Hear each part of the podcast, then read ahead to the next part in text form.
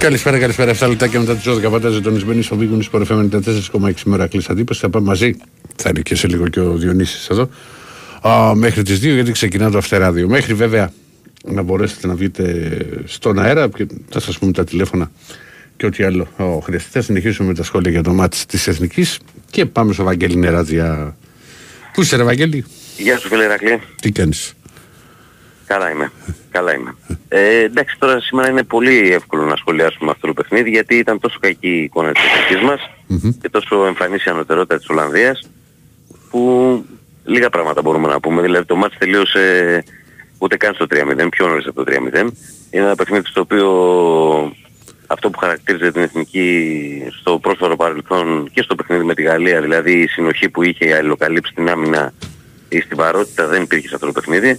Ε, η εθνική μπήκε με πολύ λανθασμένη νοοτροπία, ε, ήταν πολύ κακή στις ε, αμυντικές ε, αποστάσεις των παικτών μεταξύ τους. Ε, οι Ολλανδοί δημιουργούσαν ε, στο πρώτο τέταρτο φάσεις όπως ήθελα να πω που ήθελαν, έτσι να κερδίζουν στη μένα γιατί όπως και να το κάνεις ε, το τείχος που είχες στη εθνική στα πρώτα λεπτά με τη διπλή ζώνη άμυνας έφερε ένα προβληματισμό στους Ολλανδούς, αλλά ε, με τις στιμένες μπάλες ε, και με τα κόρνερ φάνηκε ότι και εκεί έπαιζαν ε, Ε, βόλεϊ μέσα στην περιοχή μας με το κεφάλι. ε, Μία-δύο στο τρίτο κόρνερ ε, ήρθε το...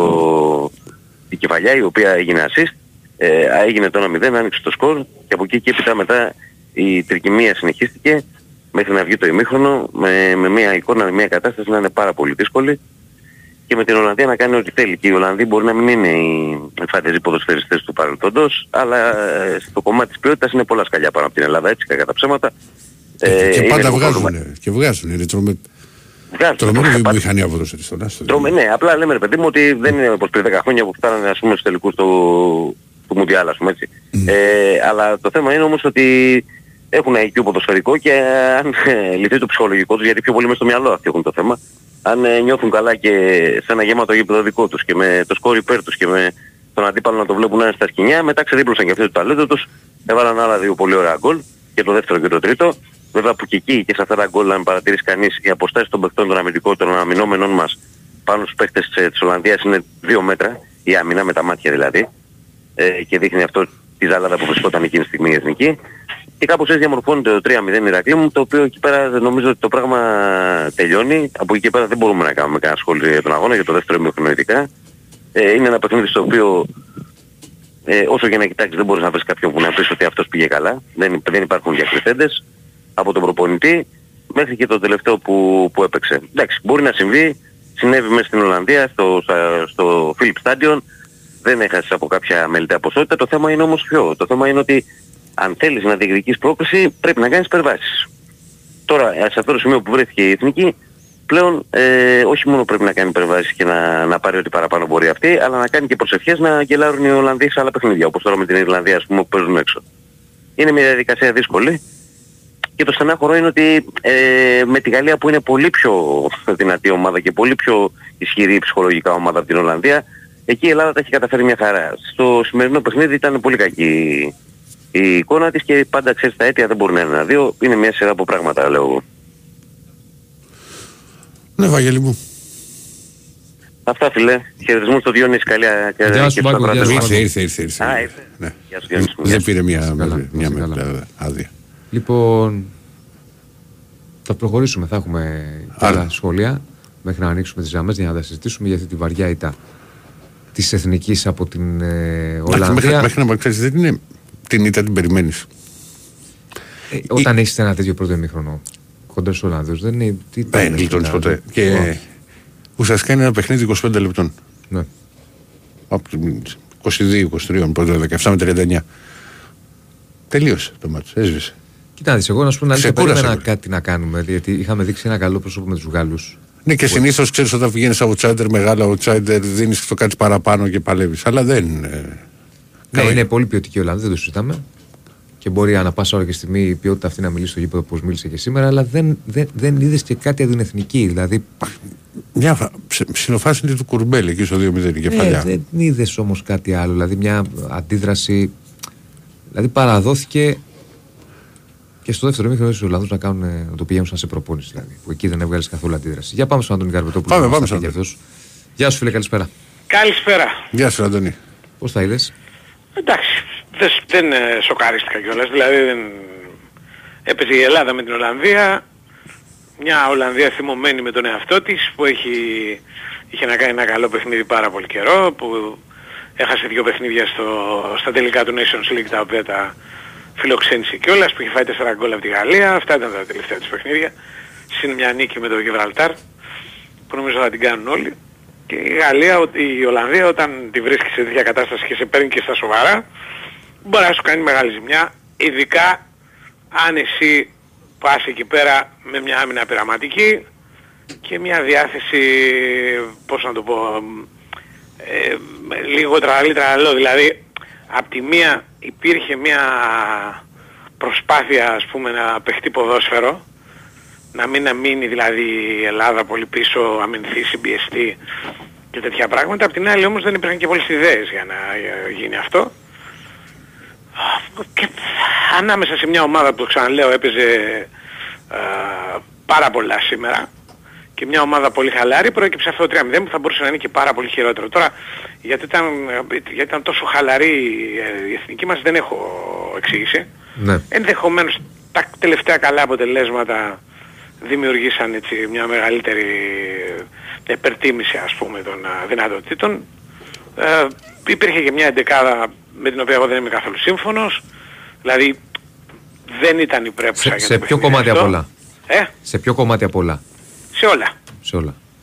Δηλαδή ορισμένες επιλογές καταλαβαίνω, διότι δεν υπάρχουν και παίχτες. Του έτυχε τώρα να μην έχει, ας πούμε, κατά τη γνώμη μου, δύο από τους καλύτερους παίχτες αυτής της ομάδας. Δηλαδή και ο Άγγλος και ο Μαυροπάνος είναι πάρα πολύ καλοί ποδοσφαιριστές. Και ειδικά ε, σήμερα, αν μου επιτρέπεις, ειδικά ναι. ο Μαυροπάνος, το λέω ναι. αυτό γιατί έχουν ψηλά κορμιά οι Ολλανδοί, ναι, ναι. θα χρειάζονταν.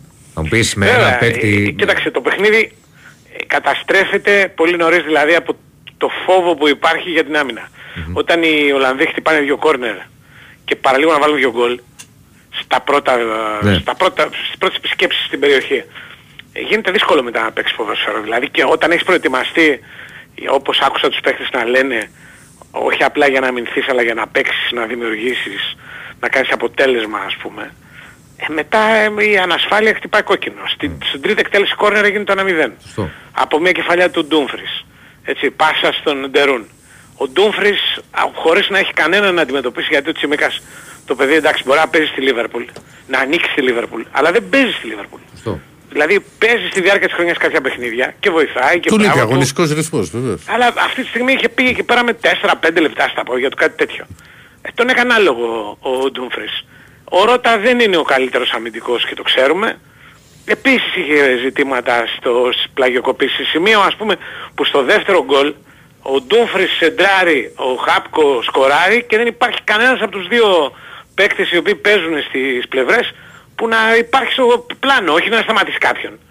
Ε, στο τρίτο πάλι ο Ντούμφρις ε, ε, σκορπίζει ό,τι βρίσκει μπροστά του, ας πούμε, στα αριστερά, και ο, ο ψηλός της Ολλανδίας δεν έχει αντίπαλο, ας πούμε, μέσα στη μικρή περιοχή.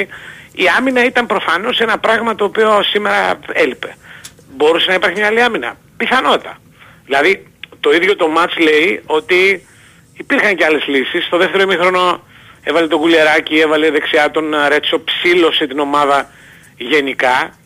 Κάτι κερδίζεις, κάτι χάνεις, βέβαια, έτσι, γιατί δεν υπήρχε ε, βοήθεια, ας πούμε, κάπου στο επιθετικό παιχνίδι από αυτή την τετράδα.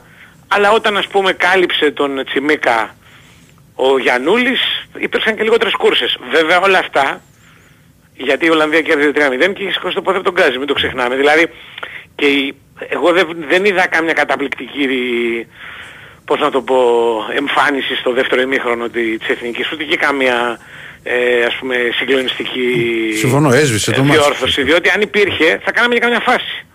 Δεν υπήρχαν, ευ, ευκαιρίες δεν υπήρχαν. Δεν, η Ελλάδα πάτησε περιοχή σε δύο-τρεις περιπτώσεις. Λοιπόν, οπότε και η, και η όποια βελτίωσή της νομίζω ότι είχε να κάνει περισσότερο με, τους, με το ότι οι Ολλανδοί είπαν εντάξει, εδώ άμα τύχει κάτι πάει καλά το βάλουμε, ας πούμε, αλλά δεν υπάρχει λόγος να συνεχίσουμε να πιέζουμε. και λιγότερο με την βελτίωση της εθνικής. Το μόνο πράγμα το οποίο φάνηκε στο δεύτερο ημίχρονο είναι ότι υπήρχαν ενδεχομένως λύσεις, δηλαδή παίκτες, οι οποίοι θα μπορούσαν σε αυτό των ειδικών συνθηκών παιχνίδι, ας πούμε, να είναι ε, κάπως περισσότερο χρήσιμοι. Γιατί και στο δεύτερο ημίχρονο αυτό το οποίο κατά βάση κάνει η εθνική μας είναι ότι θέλει να περιορίσει τη... τις απώλειες. Δηλαδή θέλει παίζει επί της ουσίας για να κρατήσει το τρία μηδέν. Δεν, δεν είδα εγώ κάτι άλλο. Εάν λοιπόν έμπαινε έτσι, δηλαδή για να κρατήσει, ενδεχομένως θα είχαμε και ένα διαφορετικό παιχνίδι. Δεν μπήκε για να κρατήσει, μπήκε για να παίξει. Και μπήκε για να παίξει και αυτό το πράγμα, αυτό το πράγμα δεν ήταν έτοιμη και της στοίχησε πάρα πολύ. Η εθνική μας και στο παιχνίδι με τη Γαλλία που έχασε μόνο ένα μηδέν και ήταν αξιόμαχη και όλα αυτά, είχε πάλι ζητηματάκια επιθετικά και εκεί δηλαδή δεν είχε τελικές προσπάθειες. Είχε απλά μια καλύτερη κάλυψη. Ενδεχομένως εκείνος ήταν ο δρόμος για σήμερα. Δηλαδή πιο καλή κάλυψη, πιο πολύ ε, προσοχή ας πούμε στην άμυνα, ένα άλλο τύπου παιχνίδι και ό,τι βγει. Διότι εγώ λέω ότι δεν έχει μεγάλες πιθανότητες η εθνική μας να περάσει. Το λέω από τη μέρα που έγινε η κλήρωση. Δηλαδή ας είμαστε ρεαλιστές. Δεν μπορεί να φύγει, να βγάλει η Ελλάδα. Θα είναι δηλαδή θαύμα θαυμάτων να βγάλει εκτός την Γαλλία και την Ολλανδία από τις δύο πρώτες θέσεις. Αλλά αυτό δεν σημαίνει ότι πρέπει να παραδοθεί ας πούμε και με κάτω τα χέρια. Διότι το βασικό για αυτήν την ομάδα είναι ότι έχει εξασφαλίσει το εισιτήριο στον μπαράζ. Για να έχει όμως ρεαλιστικές πιθανότητες στον μπαράζ με όποιος παίξει, πρέπει να φτάσει εκεί πέρα έχοντας χτίσει σιγά σιγά βεβαιότητες, έχοντας γίνει καλύτερη, έχοντας τριφτεί σε αυτά τα παιχνίδια και έχοντας κάνει και ένα ακόμα βήμα μπροστά. Αν είχε σήμερα την ίδια απόδοση ας πούμε που είχε στη Γαλλία και έχανε ενδεχομένως αλλά με ένα σκορ ε, όπως στη Γαλλία και εν πάση περιπτώσει δίνοντας μια μάχη όπως στη Γαλλία, θα ήταν για μένα μεγαλύτερες οι πιθανότητες της όχι να κερδίσει το Γιβραλτάρ μεθαύριο ή να πάρει την πρόκληση από αυτόν τον όμιλο, αλλά να προοδεύσει γενικότερα. Νομίζω, φοβάμαι λίγο ότι αυτό το αποτέλεσμα μπορεί να την έχει πάει και λίγο πίσω. Είναι καλό ότι ακολουθεί το μάτς με το Γιβραλτάρ, αλλά πρέπει τώρα με το Γιβραλτάρ να είναι πάρα πολύ σοβαροί όλοι, να κερδίσουν και να κερδίσουν πιστικά, γιατί αυτή η ομάδα μας έχει δείξει τα τελευταία χρόνια ότι μπορεί να μπερδευτεί ακόμα και σε τέτοια παιχνίδια. Λίγο να χαλάσει η μαγιά. Θυμηθείτε το, α, τα Λιχτενστάιν, τις Εσθονίες και τέτοια παιχνίδια ας πούμε, τα οποία εντάξει τα έχουμε διαγράψει ενδεχομένως αλλά έχουν υπάρξει ας πούμε και το ξαναλέω όχι τα πολύ παλιά χρόνια που δεν μπορούσαμε να κερδίσουμε τη Μάλτα και αποκλειόμασταν από τα Μουντιάλ, αλλά πρόσφατα, πάρα πολύ πρόσφατα. Λοιπόν, τώρα τα κεφάλια μέσα, δουλειά εν όψει Γιβραλτάρ. Το Γιβραλτάρ που έχει φάει δώδεκα γκολ και δεν έχει πετύχει κανένα, πρέπει να είναι ο, η Εθνική Βραζιλίας στο επόμενο παιχνίδι, έτσι να τη δούμε, δηλαδή ως μια ομάδα την οποία πρέπει οπωσδήποτε ας πούμε να κερδίσουμε και ή δυνατόν όσο περισσότερο πιστικά γίνεται για να αποκατασταθεί μια κάποια τάξη και να μην αρχίσουν συζητήσεις που αν αρχίσουν καταστρέφουν και το ξέρουμε. Μάλιστα. Αυτά, δεν ξέρω αν είσαι κάτι άλλο μπορεί να είσαι χρήσιμος. Δεν... Όχι, νομίζω ότι μας κάλυψες. Αυτά. Να είσαι καλά. Να είσαι καλά. Να λέμε. Έλα, για. Λοιπόν, ναι, κοίτα να δεις, πολύ γρήγορα και εγώ να πω ότι ε, ε, εμένα αυτό που νομίζω όλους μας μας πειράζει είναι ότι εντάξει, είναι κατανοητό, η Ολλανδία είναι μια πολυποιωτική ομάδα, αν πατήσουν γκάζι μπορεί να σε διαλύσουν. Ένα, γιατί δεν παίζουμε μόνοι μας. Δύο. Πάντα έχουν ποιότητα. Ναι. Δύο. Σε ό,τι, σε οποιαδήποτε κατάσταση και να είναι. Ε, ακριβώς. Εμένα με πείραξε πάρα πολύ ότι η Ελλάδα δεν είχε καθόλου μια σπίθα, ρε παιδί μου, κάτι να δείξει. Δηλαδή, όταν παίζει μια τέτοια ομάδα μέσα στην έδρα της, όπως είναι οι Ολλανδοί που θέλανε και σήμερα πάρα πολύ το παιχνίδι, πρέπει να τους ευνηδιάσεις. Και είσαι το outsider, να τους ευνηδιάσεις. Αν παιδί να, τους, να μπορεί, σε αισθανθούν. Ναι, ακριβώς. Να σε αισθανθούν. Βγάλε κάτι. Να κάνεις δύο, να να κάνεις δύο να ευκαιρία, κάνεις. Να κάνεις ρε παιδί μου ναι. δύο επιθέσεις. Να, να βγάλεις ξέρεις τις έντρες. Δηλαδή να σε νιώσει ο αντίπαλος. Και είναι μεγάλο πρόβλημα για μια ομάδα. Δεν γίνεται στα δύο πρώτα κόρνερ να, να παίρνουν τόσο εύκολα τις μονομαχίες. Απλά ήταν άστοχοι Ολλανδοί. Στο τρίτο κόρνερ σου βάζουν γκολ. Εκεί λες ότι που, αν δηλαδή και στα κόρνερ δεν μπορείς καθόλου να τους ε, αναχαιτήσεις. Που εντάξει είναι ψηλά κορμιά, ναι, δεν το συζητάμε, έλειψε και ο Μαυροπάνος. Αλλά εκεί επειδή είναι και ομαδική δουλειά υπάρχει θέμα. Εντάξει, το δεύτερο ημίχρονο μετά ήταν ε, προπόνηση. Είναι και αυτό που είπε και ο, δεν ήταν κάτι. Και ο Βαγγέλης ο Νερατίας, δηλαδή βλέπεις τα γκολ Είναι πολύ μεγάλες οι αποστάσεις. Ναι. Δηλαδή στο δύο μηδέν, στο πάρει, σουτάρει και δεν έχει πλησιάσει παίχτης. Ναι. Δεν, τον, δεν ήταν κάτι δύσκολο. Και γενικά είσαι ακόμη και σε κάτι που είπε ο Γκάρμπερτ, ότι ξέρεις, ήθελα να παίξει ποδόσφαιρο, αλλά δεν είχε ιδέες. Ξέρεις, οι ιδέες. Πρέπει να έχεις και τους παίχτες να βγάλουν τις ιδέες. Ναι, προφανώς. Και τις που κάναμε και την κουβέντα τις προηγούμενες μέρες, και το πρωί και το, και το βράδυ, ότι εγώ αυτό που είπα. Προπονητής, έχεις κάθε δικαίωμα να κάνεις όποια επιλογή θες. Α, μετά κρίνεις. Τις ιδέες θα σας δώσει ο Φορτούνης, θα σας δώσει ο Κωνσταντέλιας. Ναι. Δεν έχουμε και την τέτοια, την τρομερή ποιότητα. Δεν βγαίνουν οι μεσοεπιθετικοί με ποιότητα στην Ελλάδα κάθε χρόνο και εμφανίζεται κι ένας. Ναι, ναι.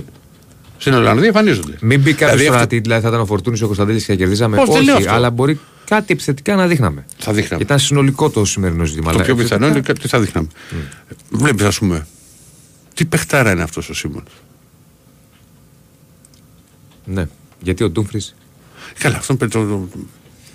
Είναι, έχουν ποιότητα τρομερή εσύ, τώρα, δεν το συζητάμε. Το θέμα είναι και εσύ πώς μπορείς αυτή τη στιγμή. Σε μια φάση που βγάζει ο Βλαχοδήμος, που είναι πολύ δύσκολο γιατί, γιατί είναι, είναι τρομερή η απόκριση που κάνει, που αλλάζει πορεία στο σου του και στη φοβερή ενέργεια που κάνει. Που, που βγάζει ο Βλαχοδήμος. Ναι, δεν βγαίνει. Ναι. Δεν βγαίνει. Γιατί με αυτές τις ομάδες πρέπει να έχεις και σχέδιο. Άντε δεν σου βγαίνει το σχέδιο, πρέπει να έχεις και ψυχή. Κάμε. Γιατί ξαναλέω, αν παίζεις χωρίς ε, σπίθα και ναι. χωρίς. Ε, Τι να πω, τους παλμούς σου να είναι χαμηλά, ας πούμε, και είσαι το outsider, mm. ε, μία, δύο, τρεις και φάνηκε σήμερα. Ας σου είπα, δεν ένιωσε καθόλου. Ναι, ναι. Δύο φάσεις είχαμε στον το Κουρμπέλη την κεφαλιά για να φάω τον Μπακασέτα. Ναι, στο καπάκι ήταν. Δεν θυμάμαι κάτι άλλο. Ναι, στο πρώτο ημίχρονο ήταν γι' αυτό. Λοιπόν, θα τα συζητήσουμε όλα. δύο, δέκα, ενενήντα πέντε, εβδομήντα εννέα, δύο, ογδόντα τρία, τριάντα πέντε. Τι έγινε, Γιώργη? Ωραία. Εντάξει. Όχι, Α, θα βγει πολύ ωραία, είναι τα μπάκος εδώ που έχεις να μας δώσεις και το ρεπορτάζ. Α, κατά τα λοιπά... Ανοίξουμε, δώσε μου και το, το, το σχεδάκι που είναι, Διονύση, το βλέπεις. Εδώ. Λοιπόν, κατά τα λοιπά είχαμε Σπόρα δύο γκολ στο μάτς της Σλοβενίας. Την καλησπέρα στον Γκουστάβο. Δύο γκολ ο Σπόρα, μία ασίστ Τσέριν, ε, στη νίκη της, ε, των Σλοβενών με τέσσερα δύο. Ε, καλό νέο αυτό για τον Παναθηναϊκό. Γιατί πρέπει, θέλει να πάρει και ψυχολογία τα πάνω του Σπόρα. Όταν βάζει γκολ ο επιθετικός πάντα παίρνει τα, τα πάνω του. Ε, οπότε είναι ένα ευχάριστο νέο. Ο Μλαντένοβιτς έπαιξε ως αλλαγή. Στους Σέρβους με τη Συνίτα με δύο ένα από τους Ούγκρους. Ε, και ο άλλος διεθνής που περιμένει ο Παναθηναϊκός είναι ο Μάγνουσον. Σήμερα είναι το μάτς που παίζουν με το Λουξεμβούργο. Λογικά θα ξεκινήσει. Λοιπόν, τι άλλο έχουμε? Μπάσκετ είχαμε φιλικά. Με πέσες, δεν μπορείς. Ο Παναθηναϊκός ιτήθηκε ενενήντα εβδομήντα οκτώ από την Τζεντεβίτα. Ο Ολυμπιακός ιτήθηκε, αλλά διακόπη το παιχνίδι. Ναι, γιατί υπήρχαν τριάντα τρία τραυματισμούς. Υπήρχε τραυματισμούς και ο, ο Πίτερ και ο Πάπας. Αλλά τον Προμηθέα να πω. Ναι, δεν ήταν κάτι σοβαρό. Και εντάξει, ήταν ουσιαστικά οι δικοί τους, ο Κάναν και Μπίλιο. Τέσσερις πέντε παίκτες από το Σίγμα. Δεν, ήταν με πολλούς νεάρους αφού λείπουν οι διεθνείς. Ναι, τώρα εντάξει, αυτά φιλικά έτσι είναι. Λείπουν πολλοί παίκτες. Μοντάρτ οι ομάδες, δηλαδή τα αποτελέσματα είναι σε, δεύτερο, σε δεύτερη μοίρα, ας πούμε. Ε, τι άλλο. Τι άλλο. Σολμπάκεν έπαιξε στη φιλική νίκη της Νορβηγίας έξι μηδέν με την Ιορδανία στην πρώτη, στην πρώτη ώρα. Ο Γιώβετης μπήκε αλλαγή στο μάτι του Μαυροβουνίου. Έδωσε ασίστ, έκανε συζήτηση την παρουσία του. Mm-hmm. Καλό αυτό, γιατί ξέρεις, είναι και.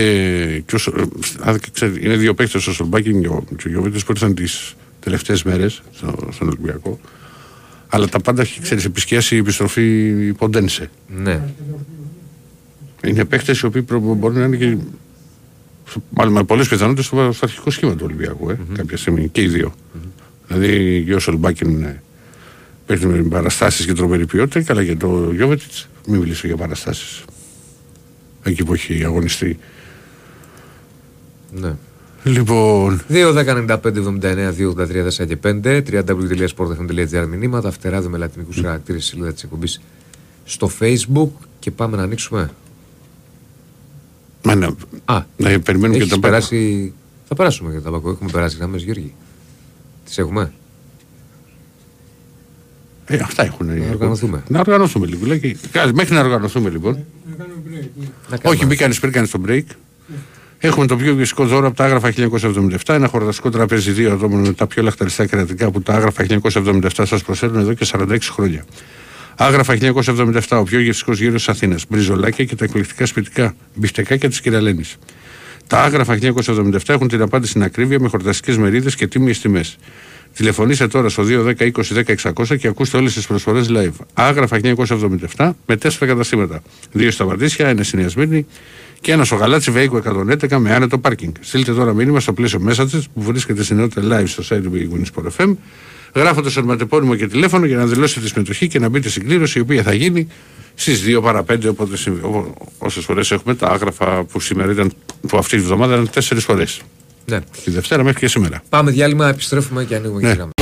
Λοιπόν, δύο δέκα ενενήντα πέντε εβδομήντα εννέα δύο ογδόντα τρία τέσσερα και πέντε και πάμε. Πάμε να ξεκινήσουμε και όταν είναι έτοιμος ο Ταμπάκος. Ναι. Χαίρετε. Ναι. Χαίρετε. Χαίρετε, χαίρετε. Καλησπέρα. Στάδης το όνομα. Γεια σας Στάδη. Πρώτη φορά βγαίνω στην εκπομπή σας. Ναι. Ε, όσο αφορά την εθνική, εντάξει, εγώ θεωρώ τραγικό γεγονός να μην... Δεν σας ακούσαμε στάθμο. Όσο αφορά το θέμα της εθνικής, ναι, θεωρώ τραγικό να μην είναι ένας παίχτης όπως είναι ο Φορτούνης με την ποιότητα του Φορτούνη. Δηλαδή για μας θεωρώ ότι είναι το, το αστέρι της εθνικής σε θέμα ποιότητας από τη μεσοεπιθετικά. Mm-hmm. Ε, από εκεί και πέρα όσο αφορά το ελληνικό πρωτάθλημα θεωρώ, ακούω πολύ γκρίνια από τους οπαδούς της ΑΕΚ. Ε, σίγουρα στην άμυνα κρύβει κάποιες αδυναμίες πιστεύω, αλλά εγώ στα παιχνίδια από την είδα τη θεωρώ πάρα πολύ δυνατή ομάδα. Οπότε ο κόσμος με λίγο υπομονή πιστεύω ότι ε, θα είναι η ομάδα δυνατή και φέτος. Το Παναθηναϊκό τον βλέπουμε ήδη δυναμώσει και αυτός, έχει βάθος στο, στο ρόστερ του. Ναι. Ναι. Και ο Ολυμπιακός ε, επίσης πιστεύω ότι ξεκίνησε να φτιάξει μια ομάδα φέτος για του χρόνου που κλείνει τα εκατό χρόνια. Να είναι και αυτός δυνατός. Και δείχνει ότι από φέτος θα είναι, θα είναι, σε, θα είναι πολύ δυνατός. Κοίτα. Έχουν γίνει κινήσεις, ξέρω εγώ να σου μιλήσω πολύ για, για τον Ολυμπιακό και έχουν γίνει και, και κινήσεις πολύ από το πανωράφι, ειδικά με και μεσοεπιθετικά. Ε, είναι ένα project καινούριο, το οποίο θέλει χρόνο στον Ολυμπιακό, εγώ εξακολουθώ να το λέω, αλλά, α, αλλά τα πρώτα μηνύματα είναι άκρως ενθαρρυντικά με τη, για, την εικόνα, τη, για την εικόνα της ομάδας. Υπάρχουν, θα παίξει πολύ μεγάλο ρόλο στο ελληνικό πρωτάθλημα. Θα μου πει κάποιος... Αντίπατα είναι αυτά που λες και το ξεκίνημα, ωστόσο επειδή όλες οι ομάδες έχουν παιχνίδια στην Ευρώπη, είναι ο τρόπος με τον οποίο θα διαχειριστούν το rotation και θα διαχειριστούν και τα παιχνίδια μετά που θα ακολουθούν στο ελληνικό πρωτάθλημα. Δεν είναι εύκολη υπόθεση αυτή. Λίγο πιστεύω, λίγο η ΑΕΚ το χάνει εκεί, σε θέμα βάθους ρόστερ. Πιστεύω. Δηλαδή, δεν είμαι σίγουρος με... αυτό. Σου λέω θα, θα το δούμε γιατί... Εγώ, εγώ, εγώ να ξεκαθαρίσω είμαι Ολυμπιακός, mm-hmm, αλλά είμαι με το ποδόσφαιρο. Ναι. Λοιπόν. Δηλαδή μου αρέσει να βλέπω όλες τις ελληνικές ομάδες, ακόμα και τα ελληνικά παιχνίδια.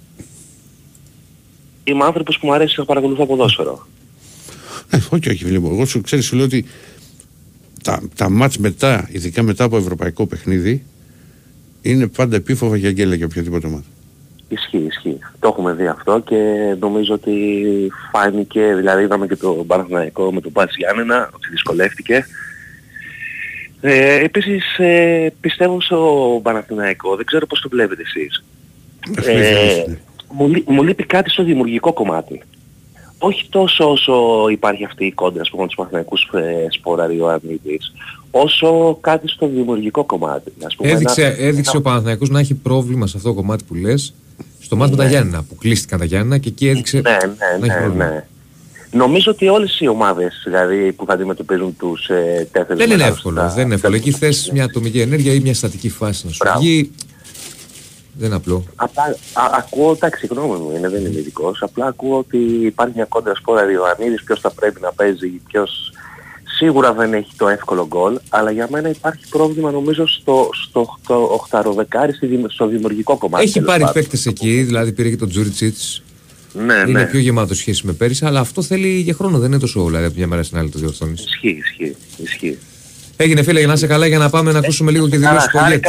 Χάρηκα πολύ. Να είσαι καλά, φίλε. Πάμε Σωτήρη Ταμπάκο, ο οποίος έχει ρεπορτάζ, έχει δηλώσει Γκουστάβο Πογιέτ. Σωτήρη, καλησπέρα. Καλησπέρα. Ε, γεια σου Διονύση, γεια σου ε, Ηρακλή. Πράγματι, πριν από λίγο μίλησε ο Γκουστάβο Πογιέτ στη μεικτή ζώνη. Ε, είπε αρχικά ότι μάθαμε πάρα πολλά σήμερα από την εικόνα της ομάδας, ότι πρέπει να πετύχουμε για να πάμε σε μια τελική φάση. Και εγώ έμαθα πάρα πολλά για την ε, κατάσταση σήμερα. Μιλήσαμε με τους παίχτες, ε, θα μιλήσουμε και, το, και τις επόμενες ε, ε, ημέρες. Είπαμε ότι εάν βρεθούμε στα τελικά του Euro η κατάσταση θα είναι κάπως έτσι. Δηλαδή τέτοιου επίπεδο παιχνιδιά, με τέτοια ένταση. Ε, ήταν πιο δυνατή σήμερα, το ξέραμε αυτό ότι θα αντιμετωπίσουμε μια ομάδα με πολλές δυσκολίες.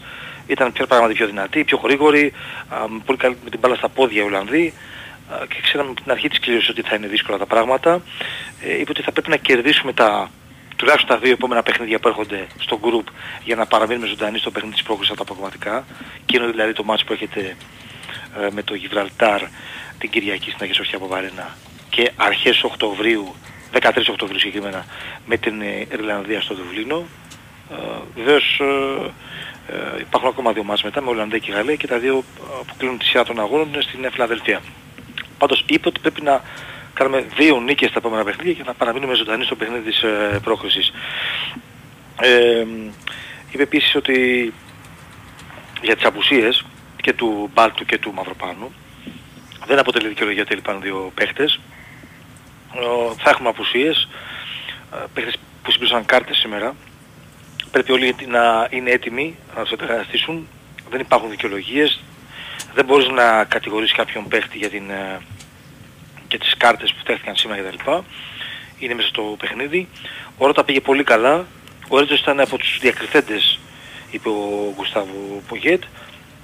Ε, και κατέληξε ότι αν πάμε τελικά στη, στο Euro, στη Γερμανία, θα είμαι και εγώ καλύτερα προετοιμασμένος. Ήταν για μας ένα μάθημα σήμερα, είπε αυτό ο Γκουστάβο Πογιέτ. Ε, από τους παίχτες μίλησε ο Παναγιώτης Ρέστος. Είναι ένα δυσάρεστο αποτέλεσμα, να μας γίνει μάθημα η σημερινή εικόνα, αλλά είμαστε γενικώς, έχουμε μάθει, είμαστε, είμαστε μαθημένοι στα δύσκολα και θα πρέπει να παραμείνουμε πιστοί στο πλάνο μας, να συγκεντρωθούμε και να βελτιώσουμε την εικόνα μας στα επόμενα παιχνίδια.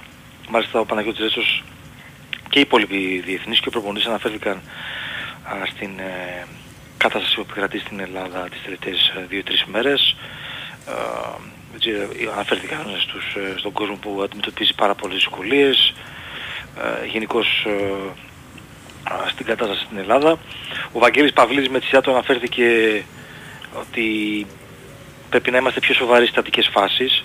Δέχτηκαμε πολύ νωρίς γκολ από μια στατική φάση χωρίς να μπορούμε να μπούμε στο μάτς, χωρίς να κοντραριστούμε. Ένα εύκολο γκολ. Το μάτς ήταν, ε, είχε πάρα πολλές δυσκολίες, αλλά δεν έχει τελειώσει κάτι ακόμα τον όμιλό μας. Έχουμε πολλά παιχνίδια μπροστά. Το επόμενο παιχνίδι με την Ολλανδία που θα γίνει στην Φιλαδέλφεια όταν θα έρθει η ώρα, σίγουρα θα είμαστε πιο έτοιμοι. Αυτά τα λόγια του Φόρτη Άρκμαρ. Ο Τσιμίκας ε, τόνισε ότι δεν κάναμε καλή άμυνα στο μάτς. Είναι στο χέρι μας όμως να δούμε από εδώ και πέρα κάθε μάτς σαν τελικό, να κοιτάξουμε μπροστά, να συνεχίσουμε όλοι μαζί σαν σύνολο. Το πρόβλημα ήταν σε όλη την ομάδα στο πρώτο ημίχρονο, δεν ήταν ατομικά. Και επίσης είπε ότι και τα δύο παιδιά που αντικατέστησαν τον ε, Μαυροπάνο και τον Μπάλτοκ, και ο Ρέτσος και ο Ρώτα, είχαν ε, πολύ καλή εικόνα και στά, στάθηκαν δηλαδή σωστά στο μάτς. Αυτά και από τον ε, Τσιμίκα. Αυτοί οι ποδοσφαιριστές που μίλησαν, Ρέτσος, Παυλίδης, Τσιμίκας και ο προπονητής Γκουστάβο Πογιέτ. Θυμίζω ότι η ομάδα επιστρέφει αργά τη νύχτα, σε λίγο δηλαδή με τσάρτερ, επιστρέφει στην ε, βάση της στην Αθήνα για το μάτς της πλέον της Κυριακής με το Γιβραλτάρ, που φυσικά δεν υπάρχει από άλλο αποτέλεσμα πέρα από τη νίκη. Η, το Γιβραλτάρ είναι στην ε, τελευταία θέση, δεν έχει πόντο, θα το συζητάμε, ένα μάτς που είναι υποχρέωση ε, της Εθνικής να το πάρει, να βάλει τρεις βαθμούς στους σακούλες, να φτάσει στους εννιά και φυσικά να περιμένει να δει α, τι θα συμβεί και στο και στο άλλο παιχνίδι, καθώς η Ολλανδία αντιμετωπίζει την Γαλλία εκτός έδρας. Αυτά. Έγινε στο τύρι. Καλή συνέχεια. Να σε καλά και εσύ. Σε ευχαριστούμε πολύ. Αυτά λοιπόν και από το Στήρι Ταμπάκο και τις δηλώσεις του Γκουστάβο Πογιέτ που είπε ότι μάθαμε πολλά σήμερα και θέλουμε οπωσδήποτε τουλάχιστον δύο νίκες για να είναι ζωντανή η εθνική εδώ γύρω. Προχωράμε. Πριν πάμε να πούμε, ξέρεις γιατί το, το ανέφερε και ο Τσίρης, ότι δυστυχώς στους έξι ανέρχεται επίσημα ο αριθμός των νεκρών, ενώ υπάρχουν φόβοι ότι θα αυξηθεί ο αριθμός αυτός, που μακάρι να μην επιβεβαιωθούν.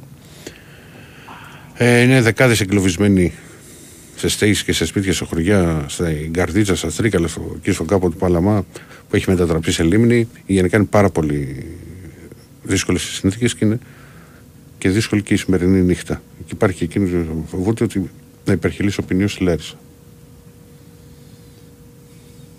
Και οι εικόνες είναι συγκλονιστικές. Έχουν βου... εξαφανιστεί χωριά. Βλέπεις μόνο στέγες. Για πάμε. Πάμε στον επόμενο. Βιβλική καταστροφή. Ηρακλή και Διονύση, καλή μάχη, καλή βραδιά. Να έχουμε. Γεια σας, αγόρι μου. Μαύρες μέρες για την Ελλάδα μας. Δηλαδή, πού θα πάει όλο αυτό το γάμο του. Με έναν ύπαρκτο κράτος, πού είναι αυτά τα αντιπλημμυρικά έργα που λέγανε ότι θα κάνουν στην Θεσσαλία και στην Καρδίτσα συγκεκριμένα. Τίποτα. Τίποτα απολύτως. Αδερφέ, είναι, είναι τρομερές εικόνες να βλέπεις. Είναι βιβλική το... καταστροφή αυτό που είπα πριν. Ναι. Ναι. Πολύ το νερό, δηλαδή έβρεξε ναι. για δύο χρόνια αυτό το νερό. Σε δύο μέρες. Απίστευτο. Κουράγιο, δύναμη. Αυτό. Δεν μπορεί να πεις τίποτα άλλο. Όχι. Να πεις. Και είναι και αυτό ρε παιδί μου που έλεγες και εσύ χθες, πολύ σωστά. Ναι. Δεν σκοτώνουν απλά μια χώρα που το έχει πει και ο αείμνηστος. Καρέκλιν. Σκοτώνουν την ελπίδα. Δεν υπάρχει ελπίδα. Και αυτό είναι ό,τι χειρότερο. Που συλληπεί περισσότερο. Πάμε στα της εθνικής μας. Πάμε. Ε, εντάξει. Όταν δεν καλείς, εγώ θα σταθώ στην παρέτηση Φορτούνη και στη μη κλείσει Κωνσταντέλια. Έτσι. Και θα διαφωνήσω δηλαδή για κάποιους που λένε ότι από αυτά τα μάτια περιμένεις να πάρεις κάτι. Όχι. Πώς δεν περιμένεις, εφόσον το δύο χιλιάδες τέσσερα είχαμε πάρει, είχαμε πάρει το γύρο.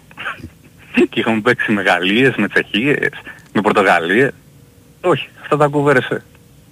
Τουλάχιστον αν αντεχάσει. Γιατί όντως οι πιθανότητες είναι... Να χάσεις. Να χάσεις, δεν το συζητώ. Ε, κάνει μια στοιχειώδη εμφάνιση ρε πως. Οπα, οπα. Δεν συγγνώμη αυτό, ναι. Εντάξει, μου βγήκε έτσι αυτό, μην τα. Κάνει τα βασικά τουλάχιστον, βέβαια, ούτε αυτά δεν έκανε για την εθνική μας.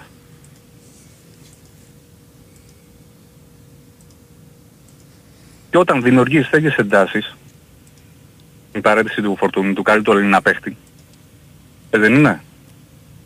Και για μένα ο καλύτερος είναι. Ο καλύτερος Έλληνας παίχτης για όλους, όχι μόνο για σένα, για όλους. Και έρχεται και, για όλους. Και ο Κωνσταντέλιας επίσης τρομερό project. Τρομερό project. Και ο Κωνσταντέλιας που είναι το μέλλον του ελληνικού ποδοσφαίρου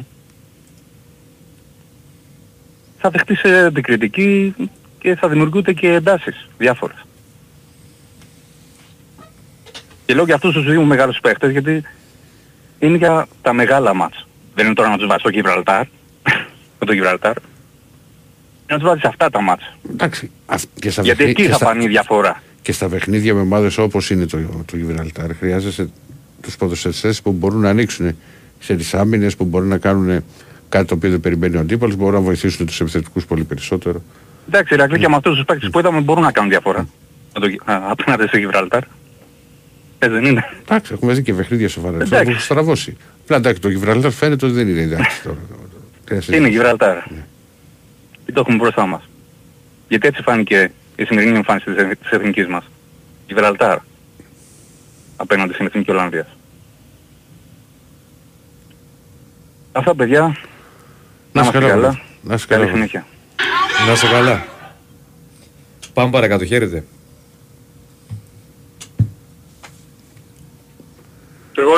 Ναι. Φίλε. Έλα Ηρακλή. Έλα. Έλα ο Ανδρέας είμαι από τον Πρίστο, Ολυμπιακός. Γεια σου Ανδρέα. Γεια σου Ανδρέα. Τι γίνεται, τι κάνεις Διονύση? Καλά φίλε μου. Καλά. Όλα καλά, όλα καλά. Εσύ τι γίνεσαι?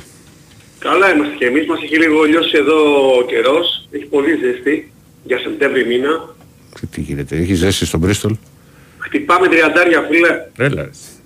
Ναι, ναι, χτυπάμε τριαντάρια, φαντάσου το βράδυ, χαμηλότερη είναι είκοσι βαθμοί. Δεν βαράει πολύ. Δεν είναι και συνήθως. Λοιπόν, κουράγιο να πω στις οικογένειες όλες, στον κόσμο που περνάει αυτές τις μέρες με τις φωτιές, με τις πλημμύρες. Αυτό το πράγμα δηλαδή, δεν, το, δεν το θυμάμαι ποτέ τόσα χρόνια. Αυτό το καλοκαίρι δηλαδή είναι... Τι να πω ρε, και, σε είναι... τόσο, και σε τόσο σύντομο χρονικό διάστημα. Ε. Ναι, απίστευτο, απίστευτο. Δηλαδή προσπαθούμε να συνέλθουμε από τις πληγές των πυργαγιών και στο καπάκι έρχεται θεομηνία. Δηλαδή απίστευτο. Ούτε παραγγελία να το είχαμε κάνει. Τι να πω, κουράγιος στις οικογένειες, τι να πω ρε φίλε, ό,τι και να ακούγεις είναι λίγο. Λίγο τώρα, ρε φίλε. Ναι, τα λέμε, τα λέμε απ' έξω. Δεν είσαι μέσα στο χώρο, να έχεις χάσει το σπίτι σου, να έχεις χάσει τα αυτοκίνητα σου. Ναι, ναι, ναι, ναι, αυτό, ναι. αυτό λέμε. Ναι. Τι, εγώ και εσύ και ο άλλος, έτσι, ναι, εννοείται. Αν δεν είσαι μέσα στο χώρο, πώς δεν το ξέρεις. Δεν γίνεται αυτό.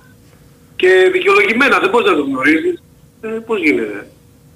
Τι να πεις τώρα. Πρώτα για την εθνική, τι να πω. Εγώ το βλέπω σαν ένα παιχνίδι το οποίο δεν είχε μεγάλη ουσία για την Ελλάδα. Το θέμα για την Ελλάδα είναι να πάρει τα μάτς που πρέπει να πάρει, που αυτά είναι με την, με την Ιρλανδία και το Γιβραλτάρ, και, και από εκεί και πέρα αν μπορεί να πάρει βαθμούς, να πάρει κάποιους βαθμούς από την Ολλανδία και τη Γαλλία που την έχουμε τελευταίο αγώνα, αν δεν κάνω λάθος, εντάξει, εκεί είναι το θέμα. Τώρα δεν είναι, και από την αρχή δεν λέγαμε να πάρουμε βαθμό στην Ολλανδία.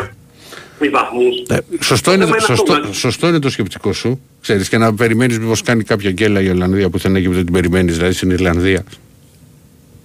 Αλλά πρέπει να σου πάνε όλα, όλα δεξιά για να γίνει αυτό το σενάριο. Να βγει αυτό το σενάριο. Ε, εντάξει, απλώς καθάρισες εσύ τον Γιβραλτάρ και την Ιρλανδία και μετά τους έχεις το Καρδίτσα και τους έχεις στη, στην Ελλάδα. Ναι. Εντάξει, τους έχεις μέσα. Τώρα από εκεί και πέρα δεν ξέρεις τι γίνει και πότε πέσουμε με αυτούς. Πάλι. Με τους Ολλανδούς. Πότε, Μάρτιο, Απρίλιο. Κάτσε να δω το... Θα σου, θα σου πω, θα σου πω, περίμενε. Πες κάτι άλλο ή λίγο με το Διονύσης μέχρι να το βρω, να στο βρω ακριβώς το, ναι, το πρόγραμμα. Ναι, εντάξει, τι να πω. Διονύση, πώς θα περάσεις? Πότε? Στην άδεια, ρε. Καλά, καλά, καλά. Καλά, όλα καλά, όλα καλά. Εσύ. Ωραία, μπράβο, πήγες κάτω. Πήγα και λίγο κάτω, ναι. Κοίτα, oh. μιας και το πεις, κοίτα, τώρα έχει η Ελλάδα μέσα το Γιβραλτάρ. Ιρλανδία. Πάμε στην Ιρλανδία δεκατρείς Οκτωβρίου. Αυτό Κι... είναι το μάτς. Και αυτό περί... είναι το μάτς που θα πάει. Κοίτα, είναι... Καλά, πρώτα είναι το Γιβραλτάρ. Ναι. Εντάξει, ναι, και το Γιβραλτάρ. Ναι. Ναι. Μετά λοιπόν, κοίτα να δεις, υπάρχει το Ιρλανδία-Ελλάδα και το Ελλάδα-Ολλανδία στο καπάκι. δεκατρείς Δεκάτου και δεκαέξι Δεκάτου. Δηλαδή εκεί κρίνονται τα πάντα. Όπως το εκεί, λες. Ναι, εκεί είναι... είναι... Αλλά για να πας να πεις ότι θα έχεις τον τελικό Ελλάδα-Ολλανδία, πρέπει να έχεις και στα άλλα δύο. Ναι. Αυτό το σου είπα, αυτό δεν λέμε ρε. Ο, ο, όπως, όπως επίσης, αν και το βλέπω δύσκολο, τώρα σε, σε δύο μέρες που παίζει Ιρλανδία-Ολλανδία, να μην κερδίσουν οι Ιρλανδοί. Να χάσουν και οι Ιρλανδοί. Και Ολλανδία-Γαλλία πότε παίζει? Στο δέκα, όταν παίζουμε εμείς στην Ιρλανδία. Αλλά παίζουν στην Ολλανδία δεκατρείς Δεκάτου. Ναι, παίζουν στην Ολλανδία οι Γάλλοι. Ε, ε, τώρα να κάνουν, και... να κάνουν και γκέλα στην Ιρλανδία και να χάσουν και μέσα και από τους Γάλλους, τα θέλουμε όλα. Ξέρω τώρα φίλε, γιατί όχι. Ε, εντάξει, πες ότι δεν γίνεται. Μα γι' αυτό σου λέω, μα γι' αυτό λέω Ηρακλή, αυτά τα μάτια πρέπει να πάρουμε. Την, mm. το Γιβραλτάρ και την Ιρλανδία. Και από εκεί και πέρα παίζονται οι πιθανότητες μετά. Με αυξάνεται η ψυχολογία. Ναι. Καταλαβαίνεις. Λοιπόν, αυτά για να μην κρατάω την γραμμή παιδιά. Κουράγιο στις οικογένειες. Ε, καλό βράδυ σε όλους και συνάβω. Έγινε, για καλά βράδυ. Να είσαι καλά βράδυ. Τριαντάρι στον Μπρίστολ, φίλε. Τριαντάρι, ναι. Για πάμε. Καλησπέρα. Καλησπέρα. Καλησπέρα. Έλα, εγώ. Ναι. Ναι. Έλα, Γιάννης Αμόχωστος. Γεια σου, Γιάννη. Γεια σου, Γιάννη. Τι είναι, καλά? Μια χαρά. Πήγα να τα βάλω με τον Πογιέτ. Αλλά προσγειώσαμε οι φίλοι, επειδή προσπαθώ να μην βλέπω ειδήσεις. Τι να δεις. Τι να δεις. Αλλά έτυχε να δω κάποιες εικόνες. Εντάξει, άστα να πάει, άστα να πάει. Άστα. Είχαμε ξανά πλημμύρες, είχαμε ξανά καταστροφές, είχαμε ξανά ε, σεισμούς. Εγώ λέει, λοιμοί, σεισμοί, καταπολισμοί λέει. Ούλα μαζί. Ε, σεισμό δεν είχαμε. Ε, δεν είχαμε πριν λίγους μήνες. Εντάξει, είχαμε μικρούς σεισμούς. Ελπίσε, έλεγαν, τέλος πάντων. Ε, άστο τώρα, τώρα μην έχω και... Πατέρα μην έχει σεισμό. Αλλά, εντάξει τώρα, πρέπει να είσαι ειδικός αδερφέ. Λένε ότι όντως υπάρχουν τα, όπως λένε, τα αντιπυρικά, πώς θα λες τα, τα, τα, τα μέτρα τα, α, για, για τις πυρκαγιές. Υπάρχουν και τα αντιπλημμυρικά.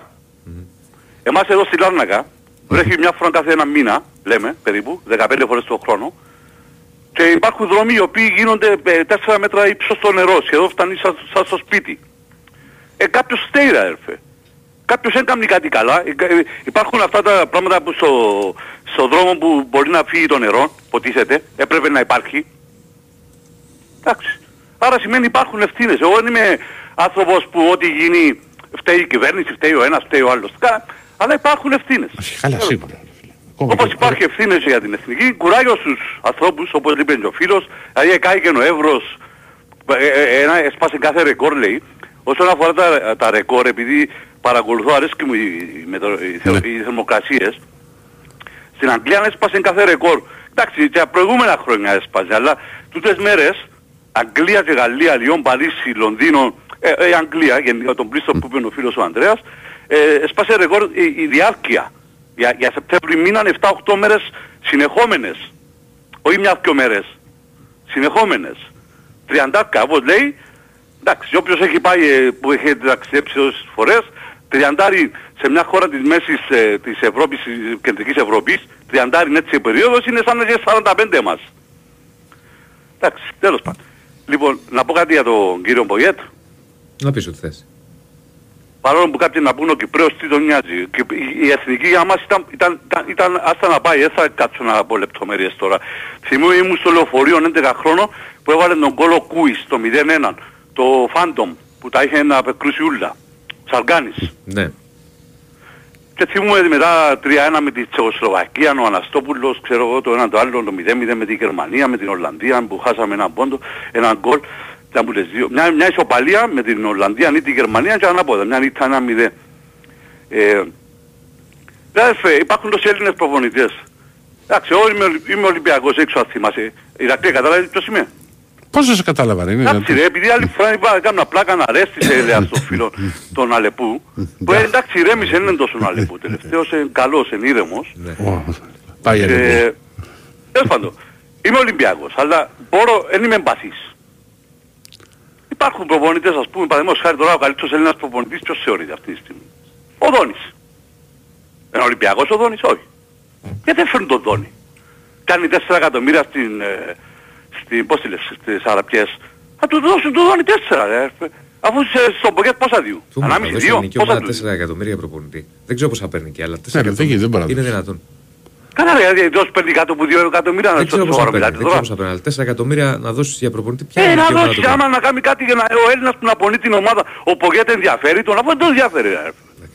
Αφού δεν τον ενδιαφέρει. Δεν είναι τόσο απλά τα πράγματα και... Εντάξει, είναι τόσο απλά. Εγώ θα πω στη διαδικασία να μιλήσω για ΕΠΟ. Που λένε διάφοροι, εγώ δεν ασχολούμαι με συνωμοσιολογίες. Αλλά όπως είπαν και πολλοί άλλοι, όχι πως είναι Ολυμπιακό ρε, όπως έλεγα για τον Σαραβάκο. Μπορεί κάποιος να, να πει ότι ο Σαραβάκος ήταν παιχτάρα πρώτη, πρώτης γραμμής. Το ίδιο και ο Φορτούνης ρε. Γίνεται να, να μην καγεί τον Φορτούνη και καγεί τον Τζαβέλα ρε φίλε.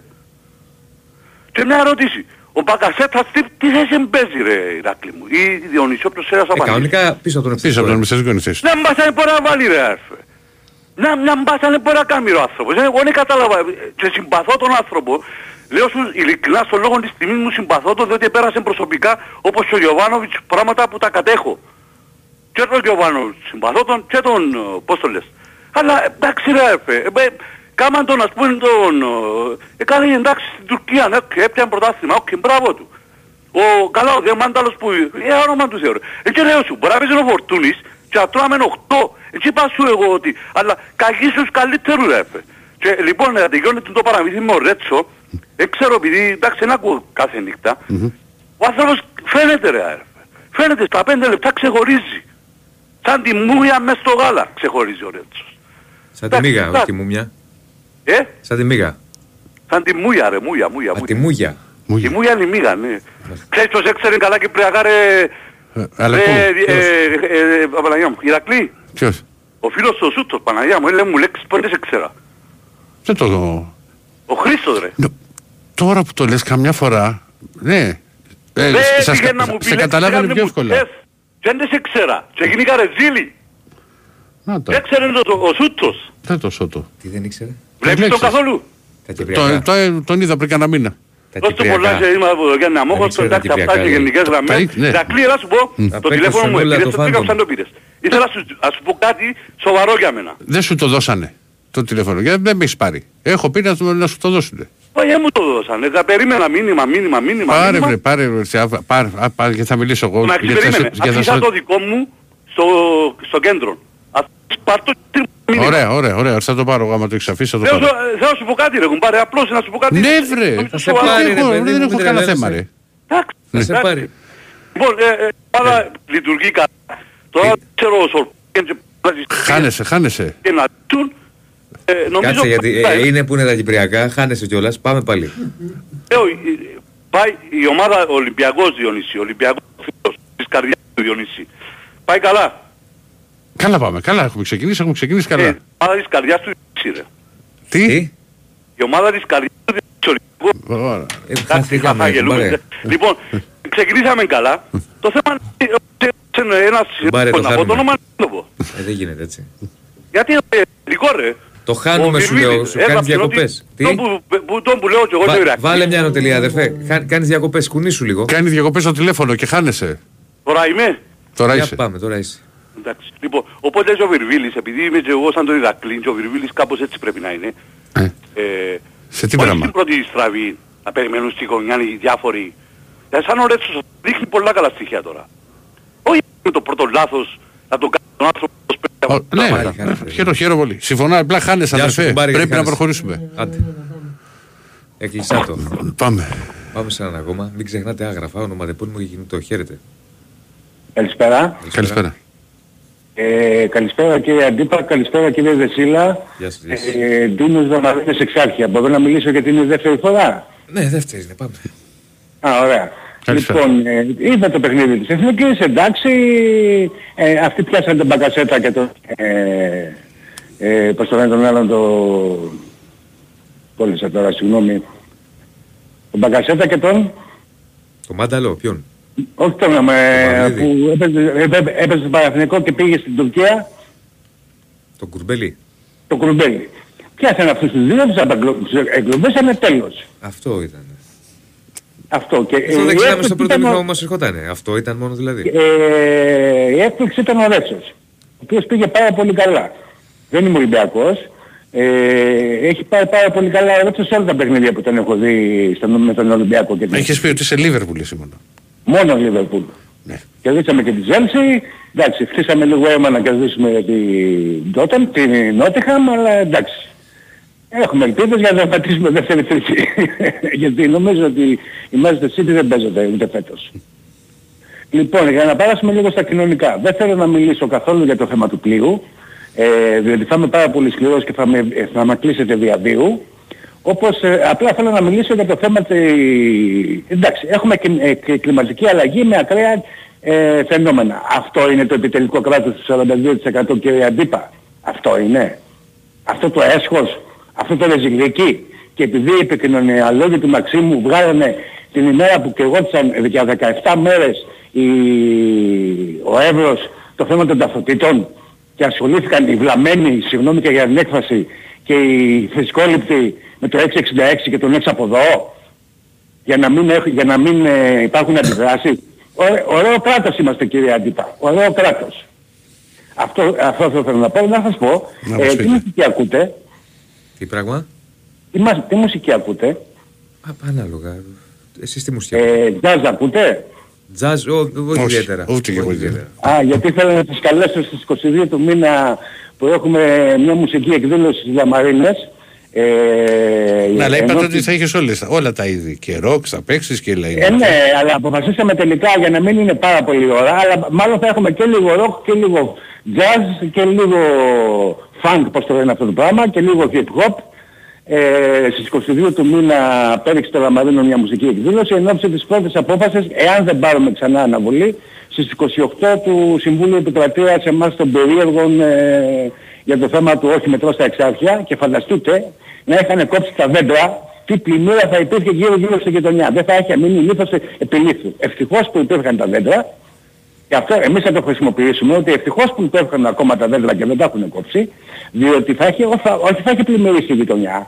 Τα είχαν πλημμυρίσει μαγαζιά, υπόγεια, καλά, υπόγεια, τα πάντα τα είχαν πλημμυρίσει. Ευτυχώς δηλαδή που δεν έχουν κόψει τα δέντρα. Λοιπόν, αυτά κύριε Αντίπα και κύριε Δεσίλα, χάρηκα που σας άκουσα.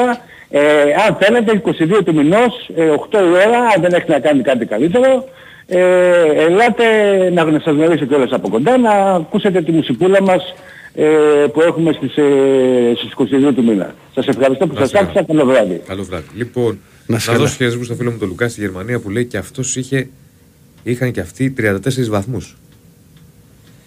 Πέντε μέρες λέει έτσι. Και χνηθεί και να ξέρεις ότι ο ήλιος εκεί και είσαστε σχολές. Ναι, ναι. Μα πιάσει. Λοιπόν, πάμε διάλειμμα. δύο δέκα ενενήντα πέντε εβδομήντα εννέα δύο ογδόντα τρία τέσσερα και πέντε. Διάλειμμα, τραγουδάκι. Λοιπόν, συνεχίζουμε. δύο δέκα ενενήντα πέντε εβδομήντα εννέα δύο ογδόντα τρία τέσσερα και πέντε. Δεύτερη ώρα εκπομπής. Μην ξεχνάτε Άγραφα. Ονοματεπώνυμο και κινητό για να κάνουμε την κλήρωση στο ναι, φινάλε. Γιατί έχουμε το πιο γευστικό δώρο από τα Άγραφα χίλια εννιακόσια εβδομήντα επτά. Ένα χορταστικό τραπέζι δύο ατόμων με τα πιο λαχταριστά κρατικά. Που τα Άγραφα χίλια εννιακόσια εβδομήντα επτά σας προσφέρουν εδώ και σαράντα έξι χρόνια. Άγραφα χίλια εννιακόσια εβδομήντα επτά, ο πιο γεύστικος γύρος της Αθήνας. Μπριζολάκια και τα εκπληκτικά σπιτικά μπιφτεκάκια της Κυραλένης. Τα Άγραφα χίλια εννιακόσια εβδομήντα επτά έχουν την απάτη στην ακρίβεια με χορταστικές μερίδες και τίμιες τιμές. Τηλεφωνήστε τώρα στο δύο δέκα είκοσι δέκα εξακόσια και ακούστε όλες τις προσφορές live. Άγραφα χίλια εννιακόσια εβδομήντα επτά με τέσσερα καταστήματα, δύο σταπατήσεις και ένα συνδυασμένο και ένα σογαλάτσι Βέικο εκατόν έντεκα με άνετο πάρκινγκ. Στείλτε τώρα μήνυμα στο πλαίσιο Messages που βρίσκεται στην νεότητα live στο site του Big Wings Sport εφ εμ, γράφοντας ονοματεπώνυμο και τηλέφωνο για να δηλώσετε τη συμμετοχή και να μπείτε στην κλήρωση, η οποία θα γίνει στις δύο παρά πέντε. Λοιπόν, πάμε. Καλησπέρα. Ναι, εγώ μιλάω. Ναι, ναι. ναι. Καλησπέρα σας, Δημήτρης από Βατήσια, Παναθηναϊκός. Γεια σου, Δημήτρη. Ναι. Ε,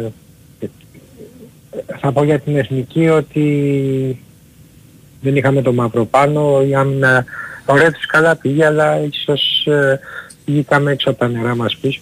Και θεωρώ ανεπίτρεπτο, παρόλο που είμαι Παναθηναϊκός, να μην παίζει ο Φορτούνης σε αυτή την ομάδα. Δεν έχει να κάνει με Παναθηναϊκό Ολυμπιακό, είναι θέμα... Ναι, ναι, αυτό όχι, έχει... Και, και, και δεν είναι... Ναι.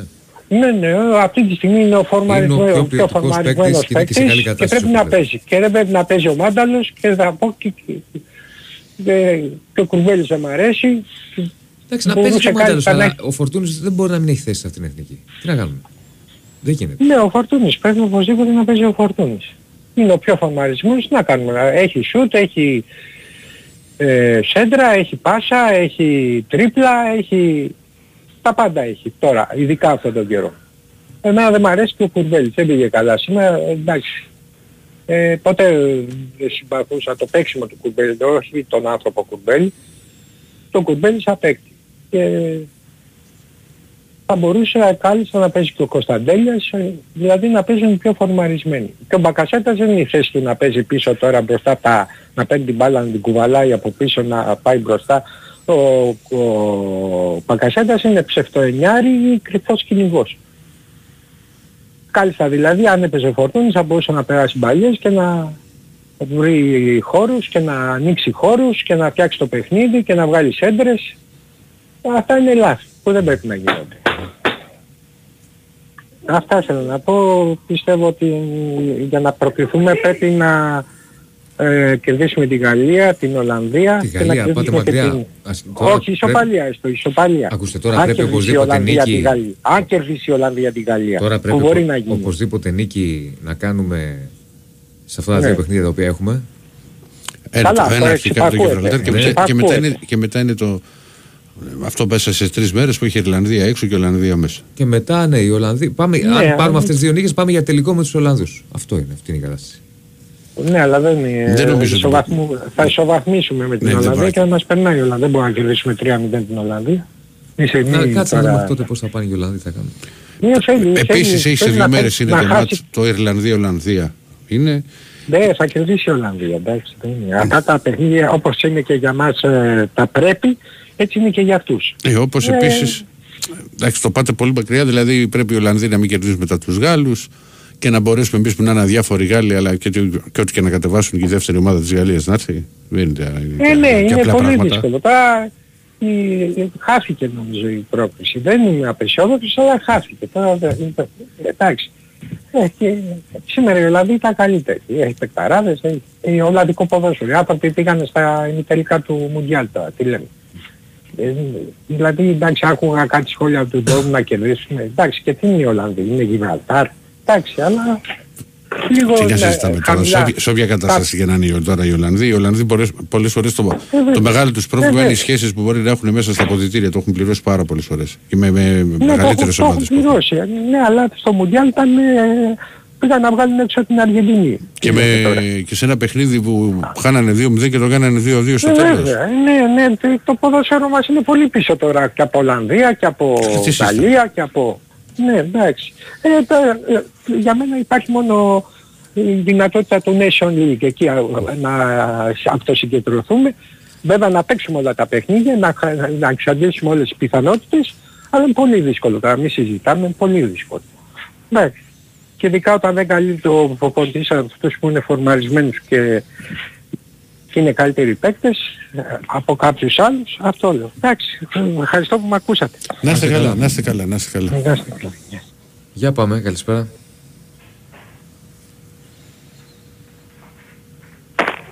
Έλα, καλησπέρα. Γεια σου, Μίτσο. Γεια σου, Μίτσο. Λοιπόν, πρώτα στα κοινωνικά. Ναι. Ε, Αυτή, η, η, η, κοίταξε, α, αυτή η, η, η παρόμοια, νεροπο, παρόμοια νεροποντή έγινε και στο, στη Μάντρα, επί ΣΥΡΙΖΑ. Ε? Εκεί τότε σε πνιγήκαν είκοσι πέντε άτομα, αν δεν κάνω λάθος, έτσι δεν είναι. Αλλά δεν άκουσα αυτούς που βγαίνουν τους ακροατές να... να, να, να να νοιαστούν εκεί για, για, για εκείνο εκεί. Μα πώς δεν νοιάστηκα ρε, ρε Μητσο, τι είναι αυτά που λες, εγώ yeah. έκανα και τότε κόμπες, άσου yeah, δεν ήμουν εδώ. Όχι, ε, δεν, δεν, δεν, θυμά, δεν, δεν έχεις ιδέα τι γινόταν. Τι μου λες τώρα ρε Μητσο, ρε Μητσο, έχεις όρεξη ρε Μητσο. Ο ΣΥΡΙΖΑ δεν έχει ευθύνη για τη Μάντρα. Όλοι έχουν ευθύνη, όσοι έχουν κυβερνήσει και προφανώς. Είπε κανείς αντίστοιχο. Αλλά και τότε δεν είχε γίνει ο κακός χαμός και δικαίως είχε γίνει. Μα τι λες τώρα. Άστο Μητσο, δεν έχω καμία να βάζουμε τώρα να συγκρίνουμε. Λοιπόν. Πάμε τώρα στα... Πάμε, πάμε Μίτσο μου. Στα αθλητικά γεγονότα. Άλλη, πάρε, πάρε αύριο, πάρε αύριο τα για τα αθλητικά γεγονότα. Πάμε, έλα. Πάμε στον υπόπεδο. Πάμε, χαίρετε.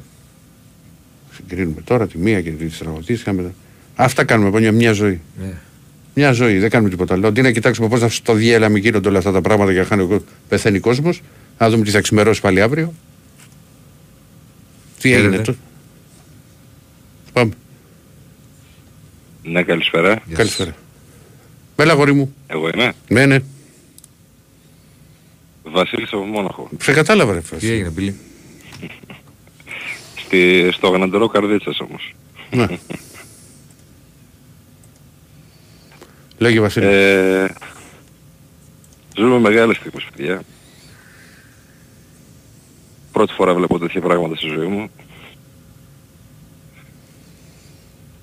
Θα πούμε μόνο το εξής για όλη αυτή την κατάσταση η οποία έχει γίνει, Καρδίτσα, Τρίκαλα κτλ. Μακάρι η μέρα που θα ξημερώσει να είναι όσο το δυνατόν καλή εντός εκτός αγωγικών. Μακάρι. Διαβάζω εδώ ότι... Αυτή τη στιγμή μπροστά μου. Ναι. Ε, είμαι μπροστά στο, στην αυλή μου, στο σπίτι. Δηλαδή μπορείς να βγάλεις βάρκα να... Είναι βελτία. Είναι ανυπολόγιστη η καταστροφή. Δι- διαβάζω τώρα ότι είναι ολονύχτια η, η μάχη που δίνουν ναι, στρατός και πυροσβεστικοί από εγκλωβισμούς. Έχουμε έξι νεκρούς δυστυχώς όπως είπες προηγουμένως.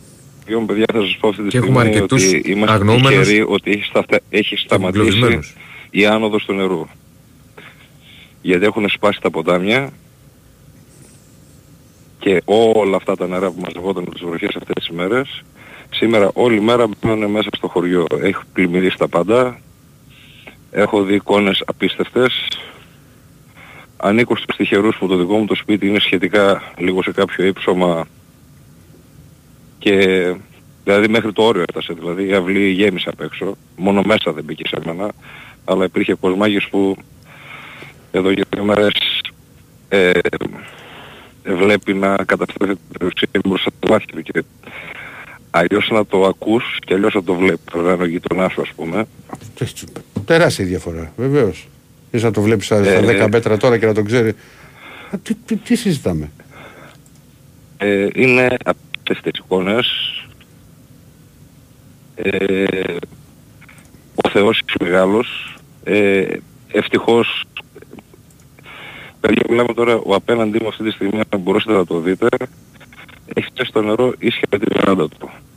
Και εκεί σταμάτησε. Δηλαδή με λίγο ακόμα θα το είχαν και αυτό. Έχει σταθεροποιηθεί, δόξα τω Θεώ. Φανταστείτε αυτή τη στιγμή έχω έναν ήχο στο πίσω μέρος, έναν καταράκτη που ουσιαστικά είναι εκεί και υπάρχει το ποτάμι και μπαίνουν τα νερά μέσα και τα ακούς από το βάθος. Εγώ είμαι σε επιφυλακή αυτή τη στιγμή για να καταλάβετε. Mm. Θα πέταξε νύχτη. Μήπως θα ανέβουν τα νερά να δούμε τι μπορούμε να κάνουμε μετά. Να μην ανέβουν φίλε μου, ε, θα κάνεις τίποτα. Τι να κάνεις. Όχι, ε, προ, προς το παρόν, ε, Ηρακλάρα μου, δόξα τω Θεώ, έχει εδώ και δύο ώρες, έχει σταθεροποιηθεί. Αλλά αυτό το πράγμα που υπάρχει μπροστά, παιδιά, δεν, δεν, δεν εξηγείται με λόγια.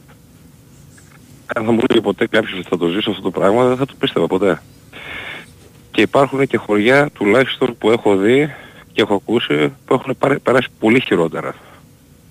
Υπάρχουν, κάτι, υπάρχουν και... εικόνες τις οποίες δεν μπορείς να τις πιστέψεις. Δηλαδή αυτό που βλέπεις. Ναι, ναι, ναι, δηλαδή να βλέπεις, ναι, μια πελώρια έκταση και μόνο στέγες. Τίποτα. Άστο. Θα σου λέω μακάρι αυριανή μέρα. Βίντεο και φωτογραφίες και θα πας πλάκα από εδώ. Που εδώ είναι ήπιο, έτσι. Βλέπεις τώρα γιαγιές που να προσπαθεί ο καθένας. Δηλαδή η αλληλεγγύη δυστυχώς μόνο σε τέτοιες περιπτώσεις τη βλέπεις. Αλλά παιδιά ο ένας με τον άλλον. Δηλαδή όσοι είχαν τρακτέρ, γιατί δεν μπορούσαν να μετακινηθείς με τίποτα άλλο. Όσοι πήγανε με κούρσα, να, με αυτοκίνητο να, να, να βγουνε. Μείνανε πόσα μάσια μέσα στη μέση στα νερά. Ε, δηλαδή όσοι είχαν τρακτέρ βγήκανε στο χωριό να ψάξουν, να βρουν κόσμο που χρειαζόταν βοήθεια. Και να βλέπω σήμερα να μεταφέρουν τώρα πάνω σε σκαφτικά ανθρώπους, ναι, για να τους μεταφέρουν σε σημεία του χωριού τα οποία ήταν σε καλύτερη μοίρα. Τριτοκοσμικές καταστάσεις, αλλά ε, ειδικά τώρα που το νιώθω, παιδιά, είναι το, ότι χειρότερο να κάθεται κάποιος να ασχοληθεί, να ασχολείται πολιτικά και οτιδήποτε, ε, ποιος φταίει, τι φταίει, γιατί φταίει. Έτσι είναι η κατάσταση για να προσπαθεί να περισσωθεί ο περισσότερος κόσμος γίνεται. Δηλαδή να βλέπεις τώρα να χάνεται όλος ο κόπος, όλον τον χρόνο σου μπροστά στα μάτια σου. Είναι απίστευτο πράγμα. Να έχω τώρα δύο γείτονες εδώ πέρα οι άνθρωποι να χαροπαλεύουν μέχρι τελευταία στιγμή, να μην μπει τα νερό μέσα. Ήδη χάσανε ένα παλιό σπίτι που είχαν από πολλά, γιατί ήταν πιο χαμηλά χτισμένο. Και να έχουν στο δεύτερο σπίτι και να τους βλέπεις έναν αντρόγινο και να κλαίνουν μπροστά στην είσοδο και σου λέει πάει θα το χάσουμε σήμερα. Και αυτό πάνε όλα. Είναι ε, παιδιά, αλλά έχει και πολύ νερό, παιδιά. Χωρίς φλακά, δηλαδή αυτό το πράγμα, ζω η Γερμανία πόσα χρόνια, αυτό το πράγμα που δίνει αυτές τις μέρες εδώ δεν υπάρχει. Καταστάσεις χθες τρεις η ώρα τη νύχτα να χτυπάνε καμπάνες στο χωριό, λες και έχουμε πόλεμο. Τρεις ώρα τη νύχτα. Μεγάφωνα να είστε σε ετοιμότητα ότι μπορούν να σας να πλημμυρίσουν, να μπουν τα νερά από τα ποτάμια, δηλαδή πράγματα τρελά. Αλλά η πίστη είναι μεγάλη και ο Θεός είναι μεγάλος. Μου κάνετε παρόλα μέχρι τις δύο τουλάχιστον παλικάρια μου. Μπάλες δεν αχώρεψε να μιλήσω σήμερα για τέτοια. Τι να μιλήσεις με αυτήν την κατάσταση. Και εσύ που το ζεις από κοντά. Ε, φαντάσου υποτίθεται μεθαύριο πετάω για Γερμανία. Ούτε ξέρω αν θα φύγω από εδώ. Κτήσει έχονται μεταξύ από το Βόλο που εκεί. Ούτε ξέρω τι γίνεται. Δεν ξέρω, ε, γιατί εδώ έχουμε απαγορευτικό. Δεν μπορούμε να πάμε πουθενά αυτή τη στιγμή. Ε, και πώς να πας, δεν μπορείς να φύγεις από το χωριό.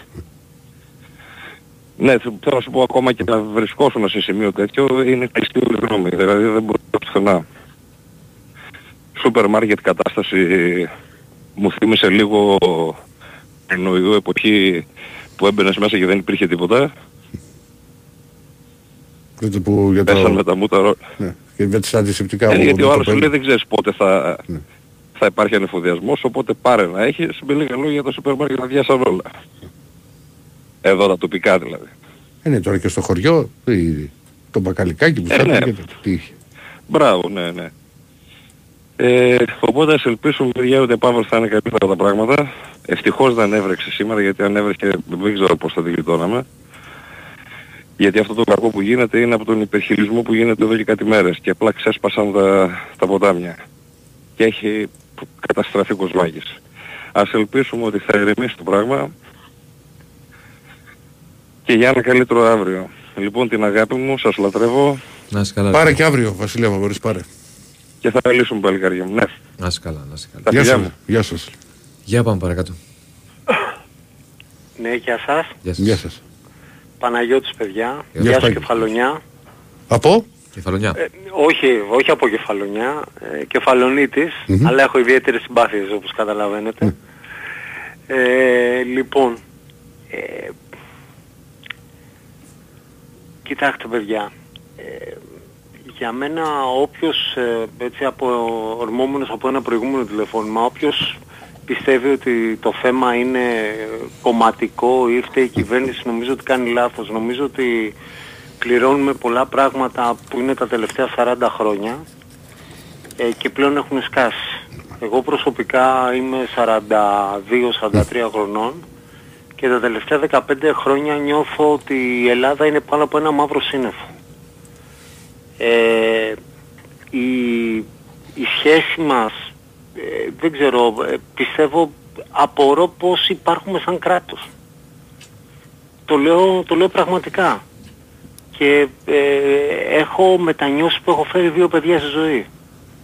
Να μην μετανιώνεις που έχεις φέρει τώρα τα δύο παιδιά. Καταλαβαίνω πως θες να το πεις.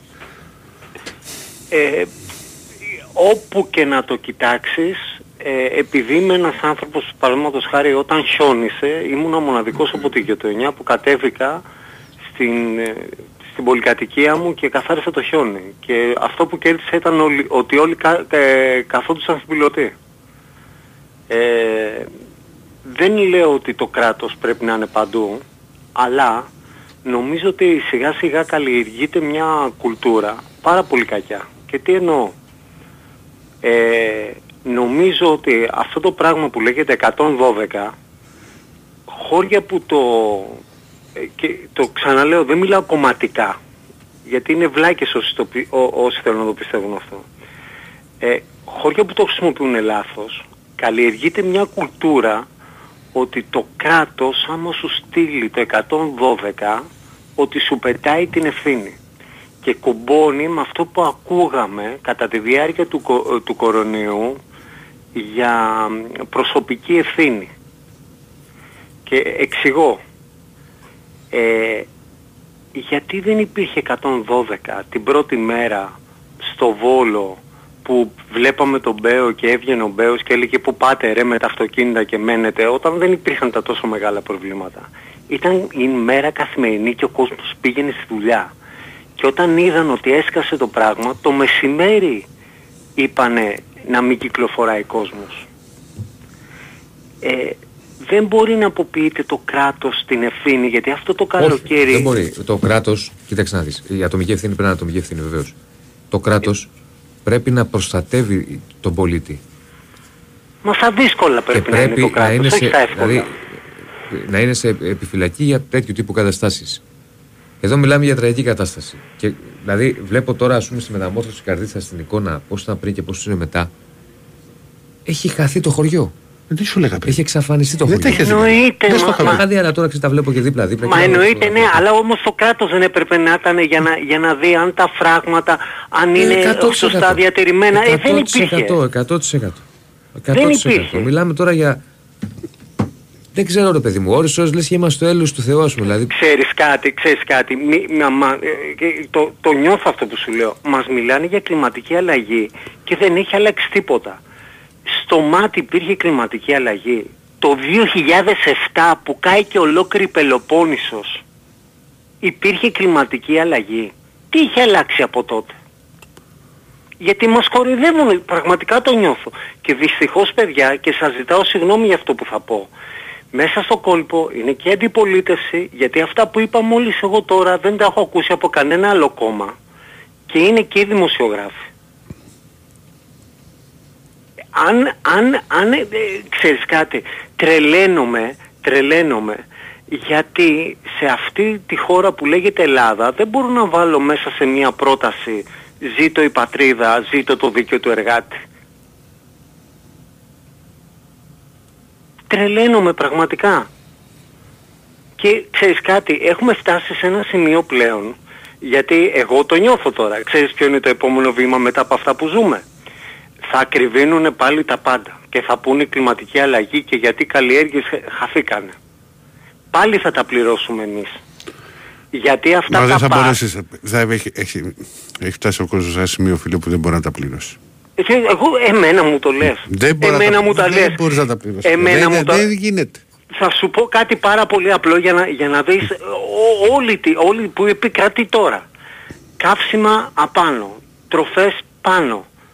Έρχεται, ξεκινάνε τα παιδιά μου το σχολείο και είχα μια συζήτηση με τη γυναίκα μου και επειδή ένας συγκεκριμένος φιλόλογος, γιατί το παιδί μου πάει το μεγάλο γυμνάσιο, mm-hmm.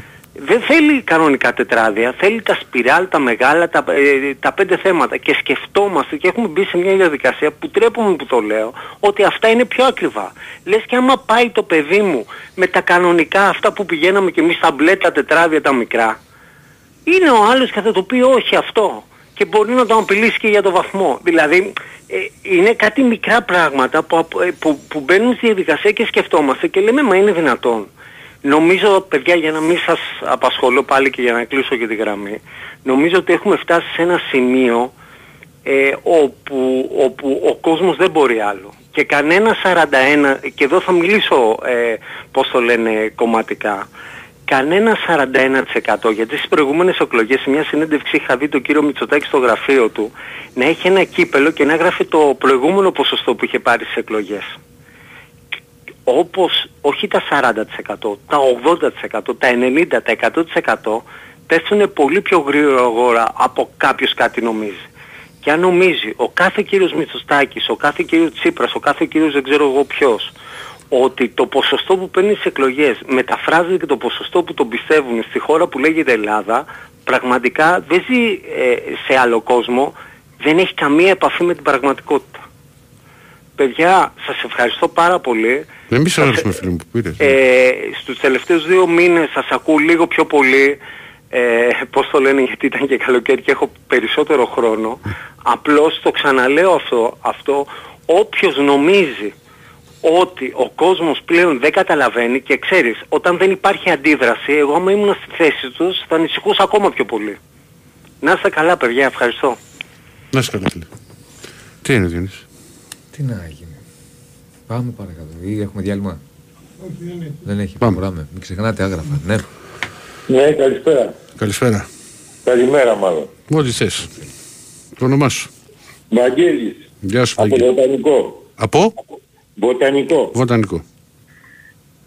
Τα πάντα, αγαπητοί μου, έχουν το τίμημά τους. Μιλάνε όλοι για την κλιματική αλλαγή. Τι σημαίνει κλιματική αλλαγή? Ότι, πείτε μου αν μπορείτε, mm. ότι ο κόσμος, mm. αν τον βάλουμε κάτω, πριν εκατό χρόνια δεν είχε ούτε κινητά, ούτε αυτοκίνητα, ούτε αυτά που μου λέμε μόλις περιβάλλοντος. Δηλαδή βελτιώσαμε το βιωτικό επίπεδο όσον αφορά της ζωής μας, αλλά με τίμημα, έτσι, τα πάντα έχουν ένα τίμημα. Και η κλιματική αλλαγή είναι και αυτό απόρρια της κατάστασης. Πέρα από τις επιμέρους, ξέρω εγώ, που μπορούμε να πούμε ευθύνες ή, ή οτιδήποτε άλλο. Φανταστείτε, εγώ που είμαι εξήντα χρονών και δεν έχω, δηλαδή πιάνω τον εαυτό μου, πήγαινα στο χωριό δέκα χρονών και δώδεκα, ήταν διαφορετική ατμόσφαιρα, διαφορετικό το κλίμα, διαφορετικά τα πάντα. Τα πάντα έχουν αλλάξει. Και οι φωτιές και οι καταστροφές δεν είναι μόνο στην Ελλάδα, χωρίς να σημαίνει ότι αυτό είναι ο συγχωροχάρτη, έτσι, σε τυχόν αμέλειες, οι προλήψεις, οι, οι, οι, οι καταστροφές είναι γίνονται, παντού. Και, παντού γίνονται και σε, και σε οργανωμένα κράτη. Και σε οργανωμένα κράτη παντού. Απλά οι κοινωνίες ε, με, πώς το λένε, βολευόμαστε όλοι με την τεχνολογία, με την εξέλιξη, αλλά να ξέρει ότι η, και η εξέλιξη έχει τίμημα. Τι να κάνουμε. Και ο Θεός να φυλάει, μη δούμε και χειρότερα το μέλλον. Γιατί όσο πάει αυτό το πράγμα δεν έχει σταματημό, θα έχει εξέλιξη και δεν ξέρουμε τι θα μας προκύψει. Δεν διαφωνώ. Και αν μη τι άλλο βγήκε κάποιος κύριος πιο, πιο πριν και απευθύνθηκες στους... Ε, δεν θα, δεν θα σας απασχολήσω πάνω από τρία λεπτά, εγώ δεν είμαι καταχραστής. Ε, αποκάλεσε αυτούς που διαφωνούν για τις ταυτότητες βλαμμένους όλοι. Μπορεί να έχει την γνώμη του για οτιδήποτε, αλλά να μην χαρακτηρίζει αυτούς που έχουν κάποια γνώμη και άποψη. Εγώ δεν στέκομαι στα στενά όρια της ταυτότητας. Η ζωή μας, να ξέρετε, έχει αλλάξει. Οι κοινωνίες αλλάξουν. Δεν θα είναι οι κοινωνίες που γνωρίσαμε εμείς πριν σαράντα πενήντα χρόνια που ήμασταν παιδιά. Εγώ τουλάχιστον που τις πρόλαβα. Σε σαράντα χρόνια, αν υπήρχε μια μαγική γυάλα και σφαίρα και βλέπατε πώς θα είναι οι κοινωνίες, θα μας είχαν σηκωθεί, δηλαδή θα μας είχε σηκωθεί η τρίχα.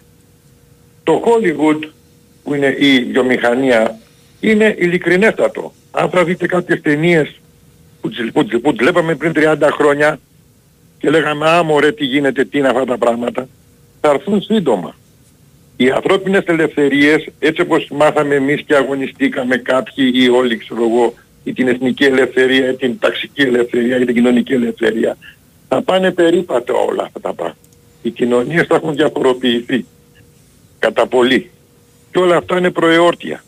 Η ταυτότητα είναι προεόρτιο. Δηλαδή θα είμαστε σε άλλες καταστάσεις και σε άλλες φάσεις.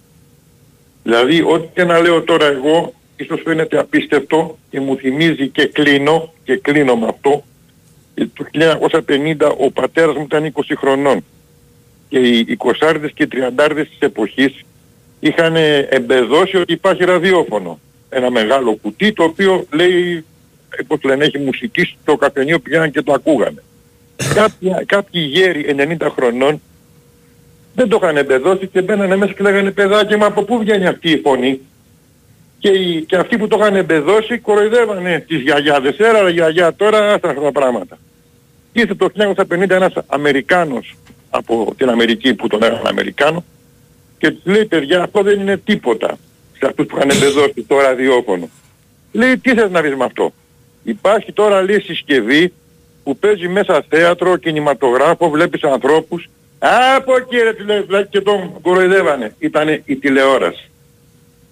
Δηλαδή θέλω να πω ότι θα γίνουν πράγματα σε σαράντα χρόνια που αυτοί που λέγανε πριν σαράντα χρόνια ότι τους παρακολουθάγανε καστανάδες, τυλικατζίδες, περιφεράδες και θηροροί, θα είναι παιδική χαρά.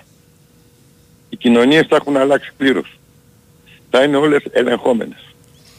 Θα υπάρχουν ζώνες. Θα υπάρχουν πλούσιοι από τη μία και φτωχοί από την άλλη. Δεν θα υπάρχουν ταξικές καταστάσεις. Και όλα αυτά είναι προεόρτια για να ελέγχουν τις μάζες. Γιατί οι μάζες θα είναι άμορφες. Δεν θα είναι κοινωνίες όπως μάθαμε εμείς. Γεια σου κύρα Κούλα, γεια σου κύρα Σούλα. Αυτά είχα να πω. Καλό υπόλοιπο. Γεια σας. Γεια σας. Μάθε. Για να προχωρήσουμε. Μην ξεχνάτε Άγραφα. Ναι. Καλημέρα. Καλημέρα. Καλημέρα φίλε. Γεια σου, γεια σου Ηρακλή, γεια σου Διονύση. Γεια σου. Ε, στις οικογένειες που έχουν τα προβλήματα, κουράγιο σε όλο τον κόσμο εκεί, γιατί γίνεται μακελιό. Η μπάλα και όλα αυτά και η εθνική σε δεύτερη μοίρα, πιστεύω. Τώρα για τους ανθρώπους που έχουν πάρει τηλέφωνο, όλοι λίγο πολύ έχουν τα δίκια τους. Αλλά κάπου το πάει ο ένας, κάπου το πάει άλλος και το χάνει. Νομίζω ότι, κατά τη γνώμη μου, έτσι, mm. δεν ξέρω. Το, το όνομά σου δεν είπες, φίλε. Μιχάλης, μια συγγνώμη. Όχι, ε, ε, Μιχάλης. Ε, Μιχάλης. Ε, ότι όλες οι κυβερνήσεις φταίνε και για μένα αν δεν κάτσουνε, ό, είτε το πρώτο κόμμα, είτε το δεύτερο, είτε το τρίτο, να μην ρίχνει ο ένας ευθύνης στον άλλον και κάτσουνε και λίγο τα προβλήματα για να βρεθεί μια λύση για τον κόσμο, δεν πρόκειται να γίνει τίποτα. Θα έχουμε τα ίδια και τα ίδια. Σίγουρα, εντάξει, κλιματική αλλαγή υπάρχει, αλλά... Ε, και ο άνθρωπος έχει κάνει λάθος. Όταν εγώ, σαν Μιχάλης, mm-hmm. εσύ σαν Ηρακλής, σαν Διονύσης, χτίζεις πάνω στο ρέμα, παιδιά, και, αλλάζουν, και αλλάζουν τα πράγματα, κάποια στιγμή μπορεί το ρέμα να σπάσει. Είναι λογικό. Φταίει και ο άνθρωπος. Το νερό, το φεν, το νερό Μιχάλη μου, θα ακολουθήσει τη διαδρομή του. Α, μπράβο. Άμπρα, θα το βρει το δρόμο. Άμπρα, μα δεν γίνεται να το κάνει. Είναι φίλε η φύση. Θα το όταν βρει λέμε, το δρόμο του, ό,τι και να το κάνεις. Όταν, το, όταν πας κότα στη φύση υπάρχει θέμα. Για το μάτι θες χώρος στους ανθρώπους. Δεν λέμε ότι φταίνουν οι άνθρωποι. Φταίνε οι κυβερνήσεις και η κοινωνία που άφησε να χτίσουν εκεί πάνω, στο δάσος. Που δεν αφήνανε τον κόσμο που είχε κάνει ο Μιχάλης στο σπίτι εκεί, ένα διαδρομάκι για να φτάνει στην παραλία γιατί, γιατί υπάρχει το ιδιωτικά. Δεν είναι έτσι. Όχι φίλε. Ο, εγώ που κυβερνώ, Ελλάδα μεγάλε, είναι δάσος. Σε σταματάω. Και όχι επειδή εξυπηρετώ και το αρισφέτια από όλα αυτά γίνονται με τα χρόνια, σ' άφηνε και χτίζεις. Άρα αυτή και ο άνθρωπος και γενικότερα φταίμε και εμείς. Και εμείς που ψηφίζουμε, ποιο ψηφίζουμε. Αν δεν κάτσουν κάτω όλοι οι κυβερνώντες, πρώτο κόμμα. Αυτό που είπε κάποιο το, το παλικάρι πιο πριν, ότι το πρώτο κόμμα πάει και τελευταίο. Όπως και ο Τσίπρας είναι, μάλλον η Νέα Δημοκρατία είναι της ευθύνης στο μάτι, στο ΣΥΡΙΖΑ, έτσι και τώρα ε, ο ΣΥΡΙΖΑ θα ρίχνει την Νέα Δημοκρατία και του χάθαξης. Έτσι άμα δεν βάλουν τον ποπό τους συγγνώμη κάτω, να βρουν μια λύση για τον κόσμο, για να επιβιώσει, γιατί τώρα έχουν πάθει χοντρή ζημιά οι άνθρωποι και θα πάρει πάρα πολύ καιρό για να συνέλθουν, δεν πρόκειται να γίνει τίποτα. Αυτά έχω να πω. Καλή συνέχεια, να είστε καλά. Να είστε καλά, Μιχαλή μου. Και εσύ, Μιχαλή. Γεια σας. Γεια σας. Καλό βράδυ. Προχωράμε, χαίρετε. Ναι. Έλα, χιλά. Έλα, χιλά. Γεια σου, παιδιά. Τι κάνεις? Ναι, ωραία, αλλά όλα καλά, όλα καλά είναι αυτά που λένε τα παιδιά, να κάτσουν όλοι κάτω να βρουν μια λύση. Αλλά εγώ ρε φίλε, πάντα έχω μια σκέψη ας πούμε από δεκαπέντε χρονών που άρχισα να καταλαβαίνω μέχρι, μέχρι ορισμένα πράγματα και τα τελευταία σαράντα και βάλε χρόνια, δηλαδή μέχρι τα χρόνια που έχω φτάσει και ότι έχω περάσει. Εγώ αδελφέ με τον... Ε, με τον, με τον αφέντη μου δεν μπορώ να βρω λύση. Δεν γίνεται ρε φίλε να βρεις λύση. Πώς θα γίνει? Δεν θα γίνει λύση. Δεν θα υπάρξει λύση. Από τη μία είναι το, τα συμφέροντά του και τα άλλη, από την άλλη είναι τα δικά μου. Τι θα κάνουμε?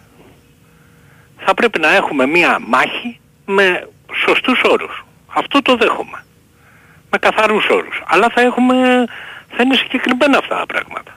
Και στο τέλος θα κληθεί, θα πω εγώ τη δικιά μου άποψη, θα πει ο άλλος τη δικιά του άποψη και τέλος πάντων θα κληθεί η κοινωνία να αποφασίσει. Θα μου πεις πώς θα κληθεί η κοινωνία να αποφασίσει, με τι όρους θα αποφασίσει όταν ε, ε, τα μέσα κατά βάση είναι ξέρω εγώ στα, στα χέρια αυτών των οποίων, της μίας τάξης ας το πούμε έτσι. Από εκεί πέρα, εκεί πέρα λίγο μπλέκεται και λίγο κάπου η προσωπική ευθύνη, μπλέκονται και διάφορα άλλα πράγματα. Αλλά τέλος πάντων να, κάτσουν μετα, να κάτσουν όλοι μεταξύ τους, τα, προφανώς εννοούσε ο φίλος, συγγνώμη δράτωμα από το φίλο, το λένε πάρα πολύ. Όλοι να βρουν μια λύση, δεν πρόκειται να βρουν μια λύση. Αυτός ο οποίος χτίζει πάνω στο ρέμα, δεν πάει και χτίζει επειδή έτσι δήθεν. Αυτός ο οποίος πάει και χτίζει μες στο δάσος, το οποίο το κάψε κάποιος προηγουμένως για να το κάνει κόπεδο και επομένως από εκεί πέραγε για δεχομένως ένα ρέμα και λέει έλα μωρέ καημένε τώρα και λοιπά και τώρα και τ' άλλο, ε, αυτοί οι άνθρωποι έχουν συμφέροντα και το κάνανε αυτό. Θα πάει κάποιος να πιάσει αυτούς. Αυτούς να πιάσει, όχι αυτόν ο οποίος έχτισε εκεί πέρα. Να πιάσει και αυτόν που έχτισε εκεί πέρα, αλλά μετά. Καταρχήν θα πάει να πιάσει κάποιος αυτούς. Δεν θα πάει να τους πιάσει ρε φίλε. Γιατί αυτοί, άμα πιάσεις, ε, άμα πιάσεις, και εγώ θα μιλήσω και, εντάξει θα μπορούσα να σου μιλήσω και για τον τόπο μου ας πούμε. Άμα πιάσεις ας πούμε το κουβαράκι, πάει σε συγκεκριμένους ανθρώπους και αυτοί οι συγκεκριμένοι άνθρωποι, τα συμφέροντά τους, χάνονται στα βάθη των χρόνων. Οικογένεια, παππούς, προπάππους, τόνα, τάλος, σούξου μουξου. Μεγαλοσχήμονες και πολύ μεγάλες οικογένειες στην Ελλάδα, που έχουν κάνει έσχη, έχουν απενοχοποιηθεί επειδή κάνουν ας πούμε δέκα δωρεές. Αυτοί οι παππούδες τους, ορισμένοι από αυτούς, έχουν κάνει έσχη. Τι ψάχνετε ρε παιδιά τώρα? Με ποιον θα πάω να μιλήσω εγώ ας πούμε, ή ο Ηρακλής ή ο Διονύσης? Με ποιον θα πάω να συνεννοηθώ? Να πάω να συνεννοηθώ σε ποια βάση? Πώς θα με απαυτώσει καλύτερα?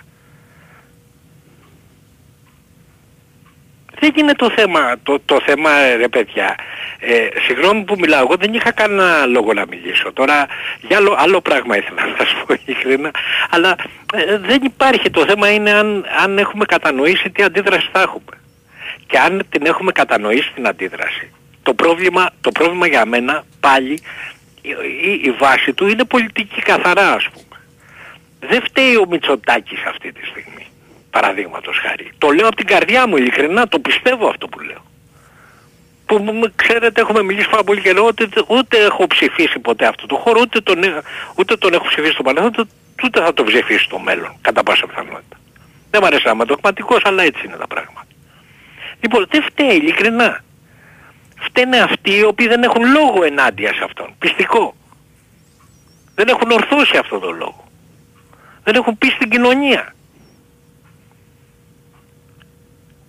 Έχει φτάσει ας πούμε ένα μεγάλο κόμμα της αριστεράς αυτή τη στιγμή να έχει ένα πρόσωπο με lifestyle, ας πούμε αγνώστου προελεύσεως. Παραδείγματος χάρη, για να πάμε λίγο στα βαθιά. Τι, τι να σου κάνει η κοινωνία ας πούμε. Θα σου λέει ξέρω εγώ έριξε νερό και μπνικήκαμε και υπήξε και δείξε. Και λοιπόν, α, και τι έγινε. Καλά το είχε πει ο Ηρακλής μια μέρα, σε δέκα μέρες θα ξεχάσουν όλα. Θα σε πάρω εγώ, εγώ, εγώ που, στο, που σου μιλάω αυτή τη στιγμή τηλέφωνο και θα το κάνω δηλαδή και θα σου πω κοίταξε να δεις γιατί παίζω Λιβάη Γκαρσία Σεντερφόρ. Και άμα πάει να σου πω και κάτι άλλο θα μου πεις και εσύ έλα πάμε τώρα να πούμε για κανένα αθλητικό. Και θα έχεις και δίκιο δηλαδή, αυτή είναι η δουλειά σου. Ρε Αρχιλέλα. Καταλαβαίνεις. Δεν υπάρχει ρε, ρε, εσύ, όσο, όλα τα πράγματα όσο, στη ζωή όλα τα πράγματα στη ζωή είναι πολιτικά. Και όπως είχε πει και ο Παπούλης με τη Γενιάδα, η οικονομία είναι βάση της κοινωνίας. Από τη στιγμή που υπάρχει οικονομική κρίση, υπάρχει κρίση γενικότερη. Ναι ρε Χιλέρα, αυτά τα οποία έχουν συμβεί, η οικονομία τα, καθορίζει τα, τις, αν, καθορίζει αν, τις κοινωνικές σχέσεις. Αν τα βάλεις κάτω τα τελευταία χρόνια είναι εξοργιστικά. Εφτά χρόνια τώρα, δώσε σου βάλω εγώ και περισσότερο. Αν βάλεις τα τελευταία χρόνια Παραπά. κάτω αδελφέ, Παραπά, όταν έχει πέσει το εισόδημα του, του Έλληνα πενήντα τοις εκατό κάτω, αυτά θα δεις και χειρότερα.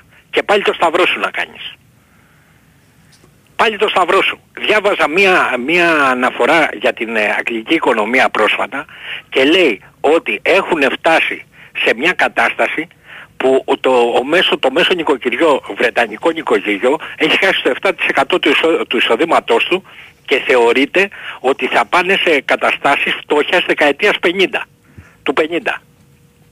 Στην Ελλάδα που χάθηκε το τριάντα πέντε τοις εκατό του εισοδήματος του μέσου Έλληνα και της αγοραστικής δυνατότητας, τι περιμένεις ρε φίλε, δεν κάνεις το σταυρό σου. Όλοι μαζί δεν κάνουμε το σταυρό μας. Κανονικά, κανονικά θα έπρεπε να έχει γίνει της πόπης. Να το πω έτσι χοντρικά. Ξέρεις τι κρατάει την Ελλάδα? Η οικογένεια. Ακόμα. Ναι. Καλά και αυτό θα τελειώσει κάποτε. Ε, τελειώνει. Όχι θα τελειώσει. Τελειώνει εξ των πραγμάτων, εξ ανάγκης. Ναι. Πώς η σύνταξη να δώσει ο πατέρας, η μάνα, η γιαγιά, ο παππούς. Και ε, εντάξει να τη δώσει τη σύνταξη. Σε λίγο δεν θα υπάρχει όμως. Αυτός... Γιατί η σύνταξη αφορά τις εργασιακές σχέσεις. Mm. Την παραγωγή. Όταν δεν υπάρχει παραγωγή, είμαστε ένα μονοθεματικό κράτος πλέον, περιμένουν πότε να έρθει το καλοκαίρι όλοι να πάνε στα νησιά να βγάλουν κανένα μεροκάματο. Είναι κοινωνία αυτή, είναι οικονομία αυτή. Έχουμε χάσει όλους τους επιστήμονές μας, είναι στο εξωτερικό. Και όσοι είναι εδώ πέρα γαμοσταυρίζουν την ώρα πότε θα φύγουν. Έχουμε αυτή τη στιγμή, ας πούμε, το καλύτερο ιατρικό προσωπικό, ας πούμε, στην Ευρώπη. Όλοι κοιτάνε πώς θα φύγουν για έξω. Από τις καλύτερες σχολές κλπ. Στο λέω με τα λόγου γνώσεως. Κοιτάνε όλοι τι ώρα θα φύγουν έξω. Και ε, εκτός από αυτούς που έχουν φύγει. Θα σου λέω ένα παράδειγμα ρε παιδί μου. Λοιπόν, και οι υπόλοιποι είναι στην παραοικονομία. Λοιπόν, δεν υπάρχει ρε παιδιά τώρα. Δεν, δεν είναι. Όλα είναι πολιτική. Όλα είναι πολιτική. Εγώ το πιστεύω. Εγώ δεν, είμαι, δεν στρογγυλεύω άκρες κλπ. Το θέμα είναι με ποια βάρκα θα διαλέξεις να πας. Αλλά για να υπάρξει βάρκα πρέπει να υπάρχει βαρκάρης. Αυτό είναι το θέμα. Έχουν λείψει μεγάλοι ηγέτες και ειδικά έχουν λείψει μεγάλοι ηγέτες από τις προοδευτικές και αριστερές παρατάξεις. Οι οποίες κινητοποιούσαν και τη δεξιά παράταξη. Να το πω έτσι. Τώρα κάθω, κάτσουμε όλοι μαζί να κουβεντιάσουμε. Τι να κουβεντιάσω. Κουβεντιάσω εγώ με το, με το βαρδί, το βαρδίνο Γιάννη. Καλά να είναι ο άνθρωπος. Καλά να είναι, δεν μου φταίει τίποτα. Λέμε τώρα, ή τον Αλαφούζο, ή τον Μελισανίδη, ή τον Μαρινάκη. Τι να κουβεντιάσω. Έγινε, λέω. Α, κουβεντιάσω ποιο θα φέρει σεντερφόρ μέχρι εκεί. Άντε, να είσαι καλά. Ρε. Άντε, φιλιάκια. Για πάμε τελευταίο διάρτο. Καλησπέρα. Ναι. Ναι. Γεια σας. Γεια. Yeah. Παναγιώτη στο Πολαμία. Γεια σου, ρε Παναγιώτη. Τι κάνετε. Ε, παιδιά, τι γίνεται εδώ, γάμο, αυτά τα πράγματα. Ε, Ηρακλή. Μέλα, Παναγιώτη. Έχω ακούσει τόσες μέρες τώρα και δεν έχω, έχω ακούσει το πιο σημαντικό. Λοιπόν, mm. το τηλέφωνο μου φαίνεται εκεί σε εσάς. Καλά, μπορούμε να το βρούμε τώρα, δεν φαίνεται. Λοιπόν, κάνω, κάνω μία, πώς να το πω τώρα, πρόσκληση σε οικογένεια ή από Βόλο ή από Καρδίτσα. Έχω ένα εξοχικό έξω στη Γαλλία, το οποίο αυτή τη στιγμή έχω φύγει με στη Γαλλία και ναι, όποια οικογένεια το χρειάζεται και όσοι το χρειάζεται μπορεί να πάρει το τηλέφωνο να το βρει από εσάς και να μην πάρει ένα τηλέφωνο για να μιλήσουμε και να... Πάρε ένα τηλέφωνο αύριο, είναι όμορφο αυτό που λες. Πάρε ένα τηλέφωνο αύριο να το αφήσεις στη γραμματεία και αν μας ακούει ε, κάποιος σας πάρει... Τι ώρα? Πάρε μετά τις δέκα. Ναι, μετά τις δέκα. Το, το πρωί? Ναι ρε φίλε. Και άστο, δέκα ότι ώρα το πρωί. Ναι. Πες ότι μιλήσαμε στην εκπομπή και άστο και αν κάποιος φίλος... Τώρα τα υπόλοιπα είναι όλα... Εδώ αν μπορούμε να βοηθήσουμε, βοηθάμε. Λοιπόν, αυτό είχα να πω, παιδιά. Καλά, καλή, καλή συνέχεια. Και εσύ, και εσύ, και εσύ. Γεια σας, Παναγιώτη. Γεια, πάμε παρακάτω. Καλησπέρα. Ναι. Ναι, καλησπέρα σας. Yes. Καλησπέρα. Θοδωρής. Γεια σου, Θοδωρή. Τι κάνετε. Καλά, εσείς. Mm. Εγώ είμαι καλά. Ωραία. Μια ερώτηση θέλω να σας κάνω. Ναι. Μόνο. Μάλλον θέλω τέσσερις ερωτήσεις και μια παρατήρηση.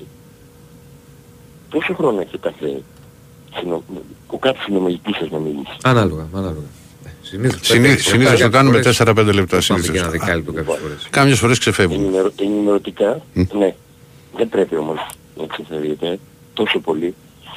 Τέσσερα άτομα και σαράντα λεπτά. Δεν είναι ούτε τέσσερα το που το ξεφύγαμε. Εντάξει, είναι ιδιαίτερη βραδιά απόψε. Ιδιαίτερη βραδιά δεν είναι απόψε. Είναι, είναι κάθε βράδυ. Όχι, δεν είναι κάθε βράδυ. Δεν είναι κάθε βράδυ. Δεν είναι καμία ίδια. Η κάθε μία είναι ιδιαίτερη και ξεχωριστή. Λοιπόν, επειδή εγώ παρακολουθώ κάθε βράδυ, λόγω δουλειάς, mm-hmm. έτσι δεν μπορώ να... Αν θες μπορώ να συζητήσω πολλά θέματα που έχετε συζητήσει εσείς. Να σας πω δε πόσο καιρό παρακολουθώ και τι. Δεν είναι και το θέμα όμως, κάνω πράγμα πήρα. Ούτε να σας μαλώσω. Απλά ρώτησα για να... Καλά και να μας μαλώσεις δεν... Όχι, όχι, δεν είναι αυτή η πρόθεση. Ναι, ναι, σας είπα ότι θέλω να ρωτήσω για να ξέρω και εγώ... Συνή, συνήθως το κάνουμε τέσσερα... Συνήθως, συνήθως, τις περισσότερες το κάνουμε τέσσερα με πέντε. Δεν τηρείται πάντα. Σήμερα είναι με μια καρδιά, όπως βλέπετε, που συζητάμε κάτι διαφορετικό. Δηλαδή, βγήκε ο φίλος, ο Βασίλης που ήταν στον Μόναχο, τώρα που έβλεπε το νερό στα πόδια του... Τι θα του πούμε, στον Μόναχο κλείσε. Θα σου πω τέσσερα τρία λεπτά κλείσε. Δεν είναι έτσι. Δεν είναι εκεί το θέμα. Εκεί είναι το θέμα. Και λέει, σου νερά στα πόδια. Δεν θα με τρελάνετε. Υπάρχουν φορές που ξεφεύγουμε. Είπε χίλια πράγματα, μπουρ μπουρ γύρω γύρω και τον Τεσσίνα δεν το είπε. Ρεμίστε με, πάρτε το χαμπάρι, τίποτα δεν ξεκινάει αν δεν ξεκινήσει ο Δονής. Όταν εσύ, εσύ, εγώ, πάω και γλύφω το βουλευτή για να μου νομιμοποιήσει το αφαίρετο, μετά ψάχνω να βρω γιατί είναι αυτός ο βουλευτής. Και γιατί βγήκε και γιατί και πώς. Ποια κόμματα. Όπου γλύφεις και συγκίνονται τα χατήλια πάνω. Ένα λεπτό, συγγνώμη λίγο. Φίλε, εσύ που μας βρίζεις. Συγγνώμη λίγο.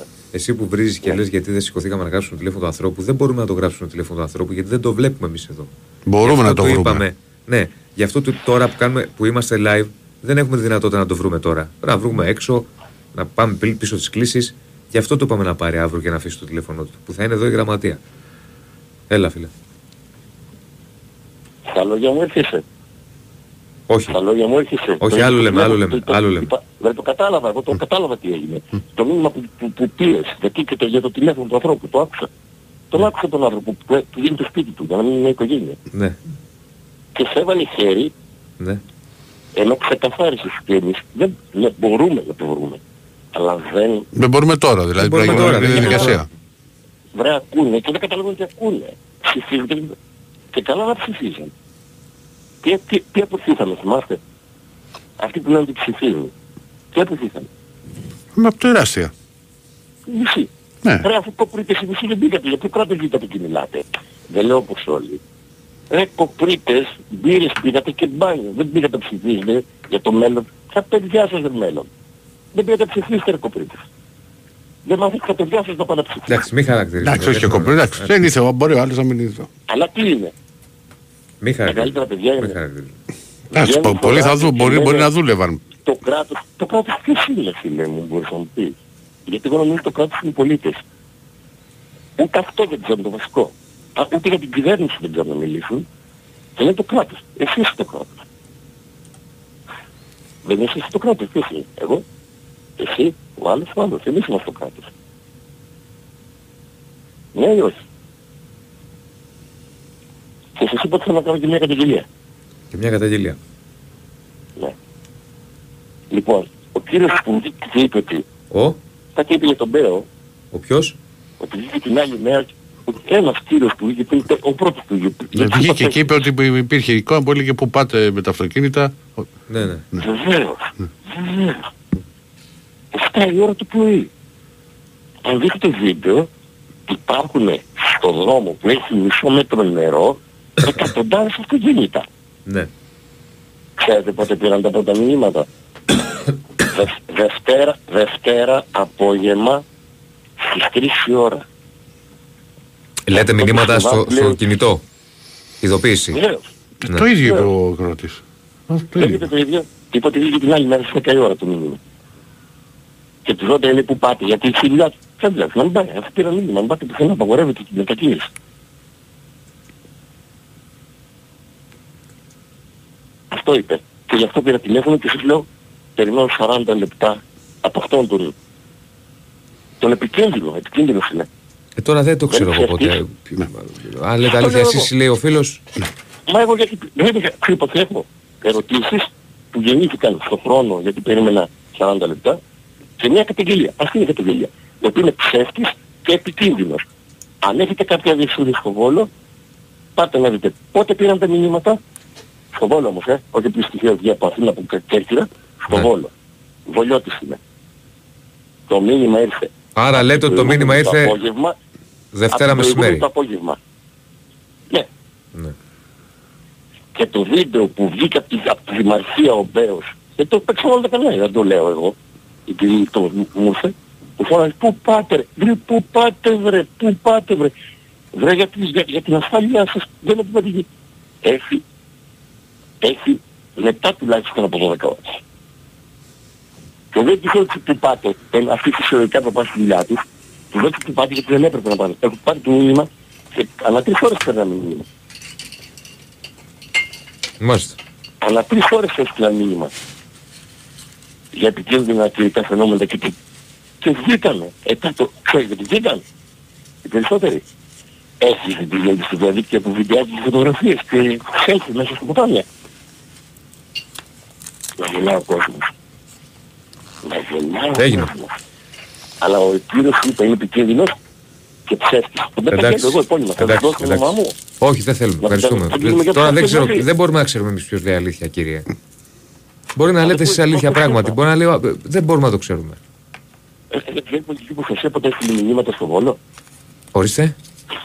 Δεν ξέρει, δεν μπορείτε να βρείτε. Μπορούμε να βρούμε, αλλά τώρα μπορώ να ξέρω εγώ αν λέτε αλήθεια εσείς ή όχι.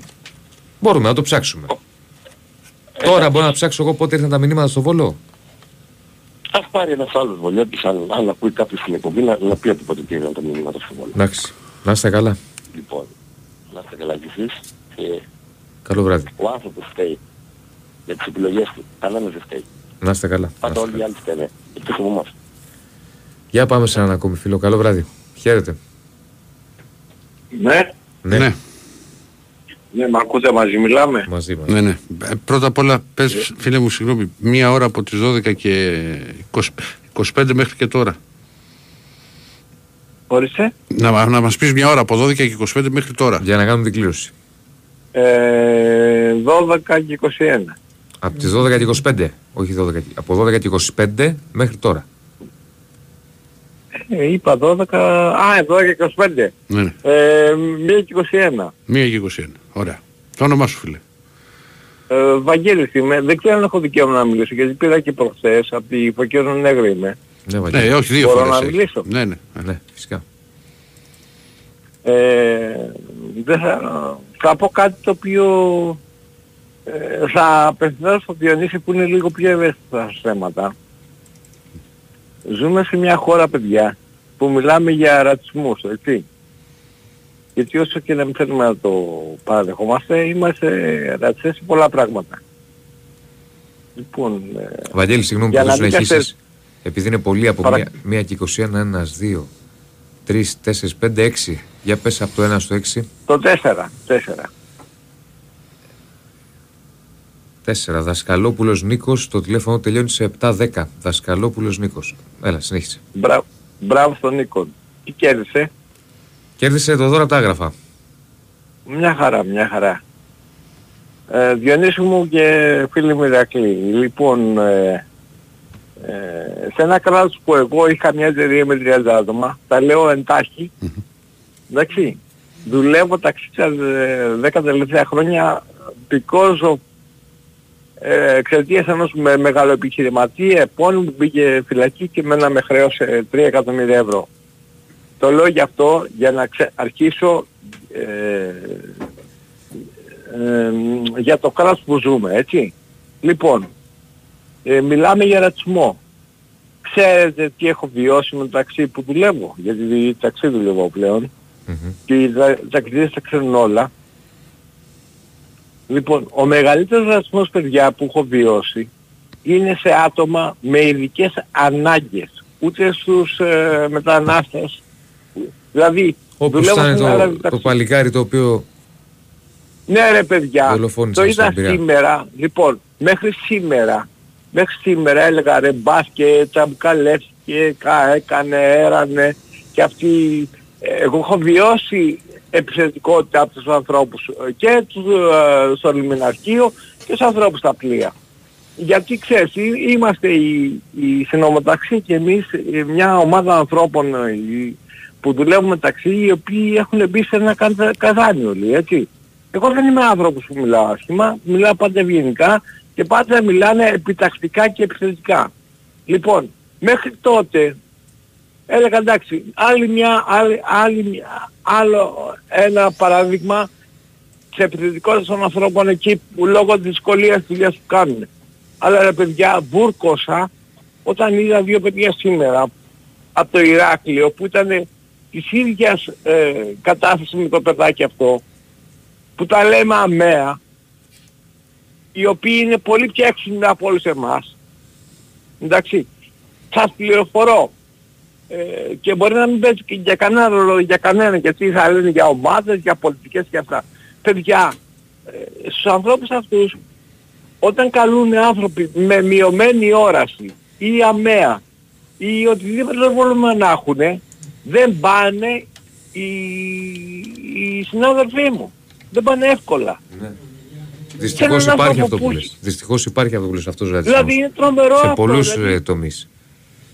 Συγγνώμη ρε αγόρι μου, εγώ το θεωρώ... Θλιβερό είναι. Να...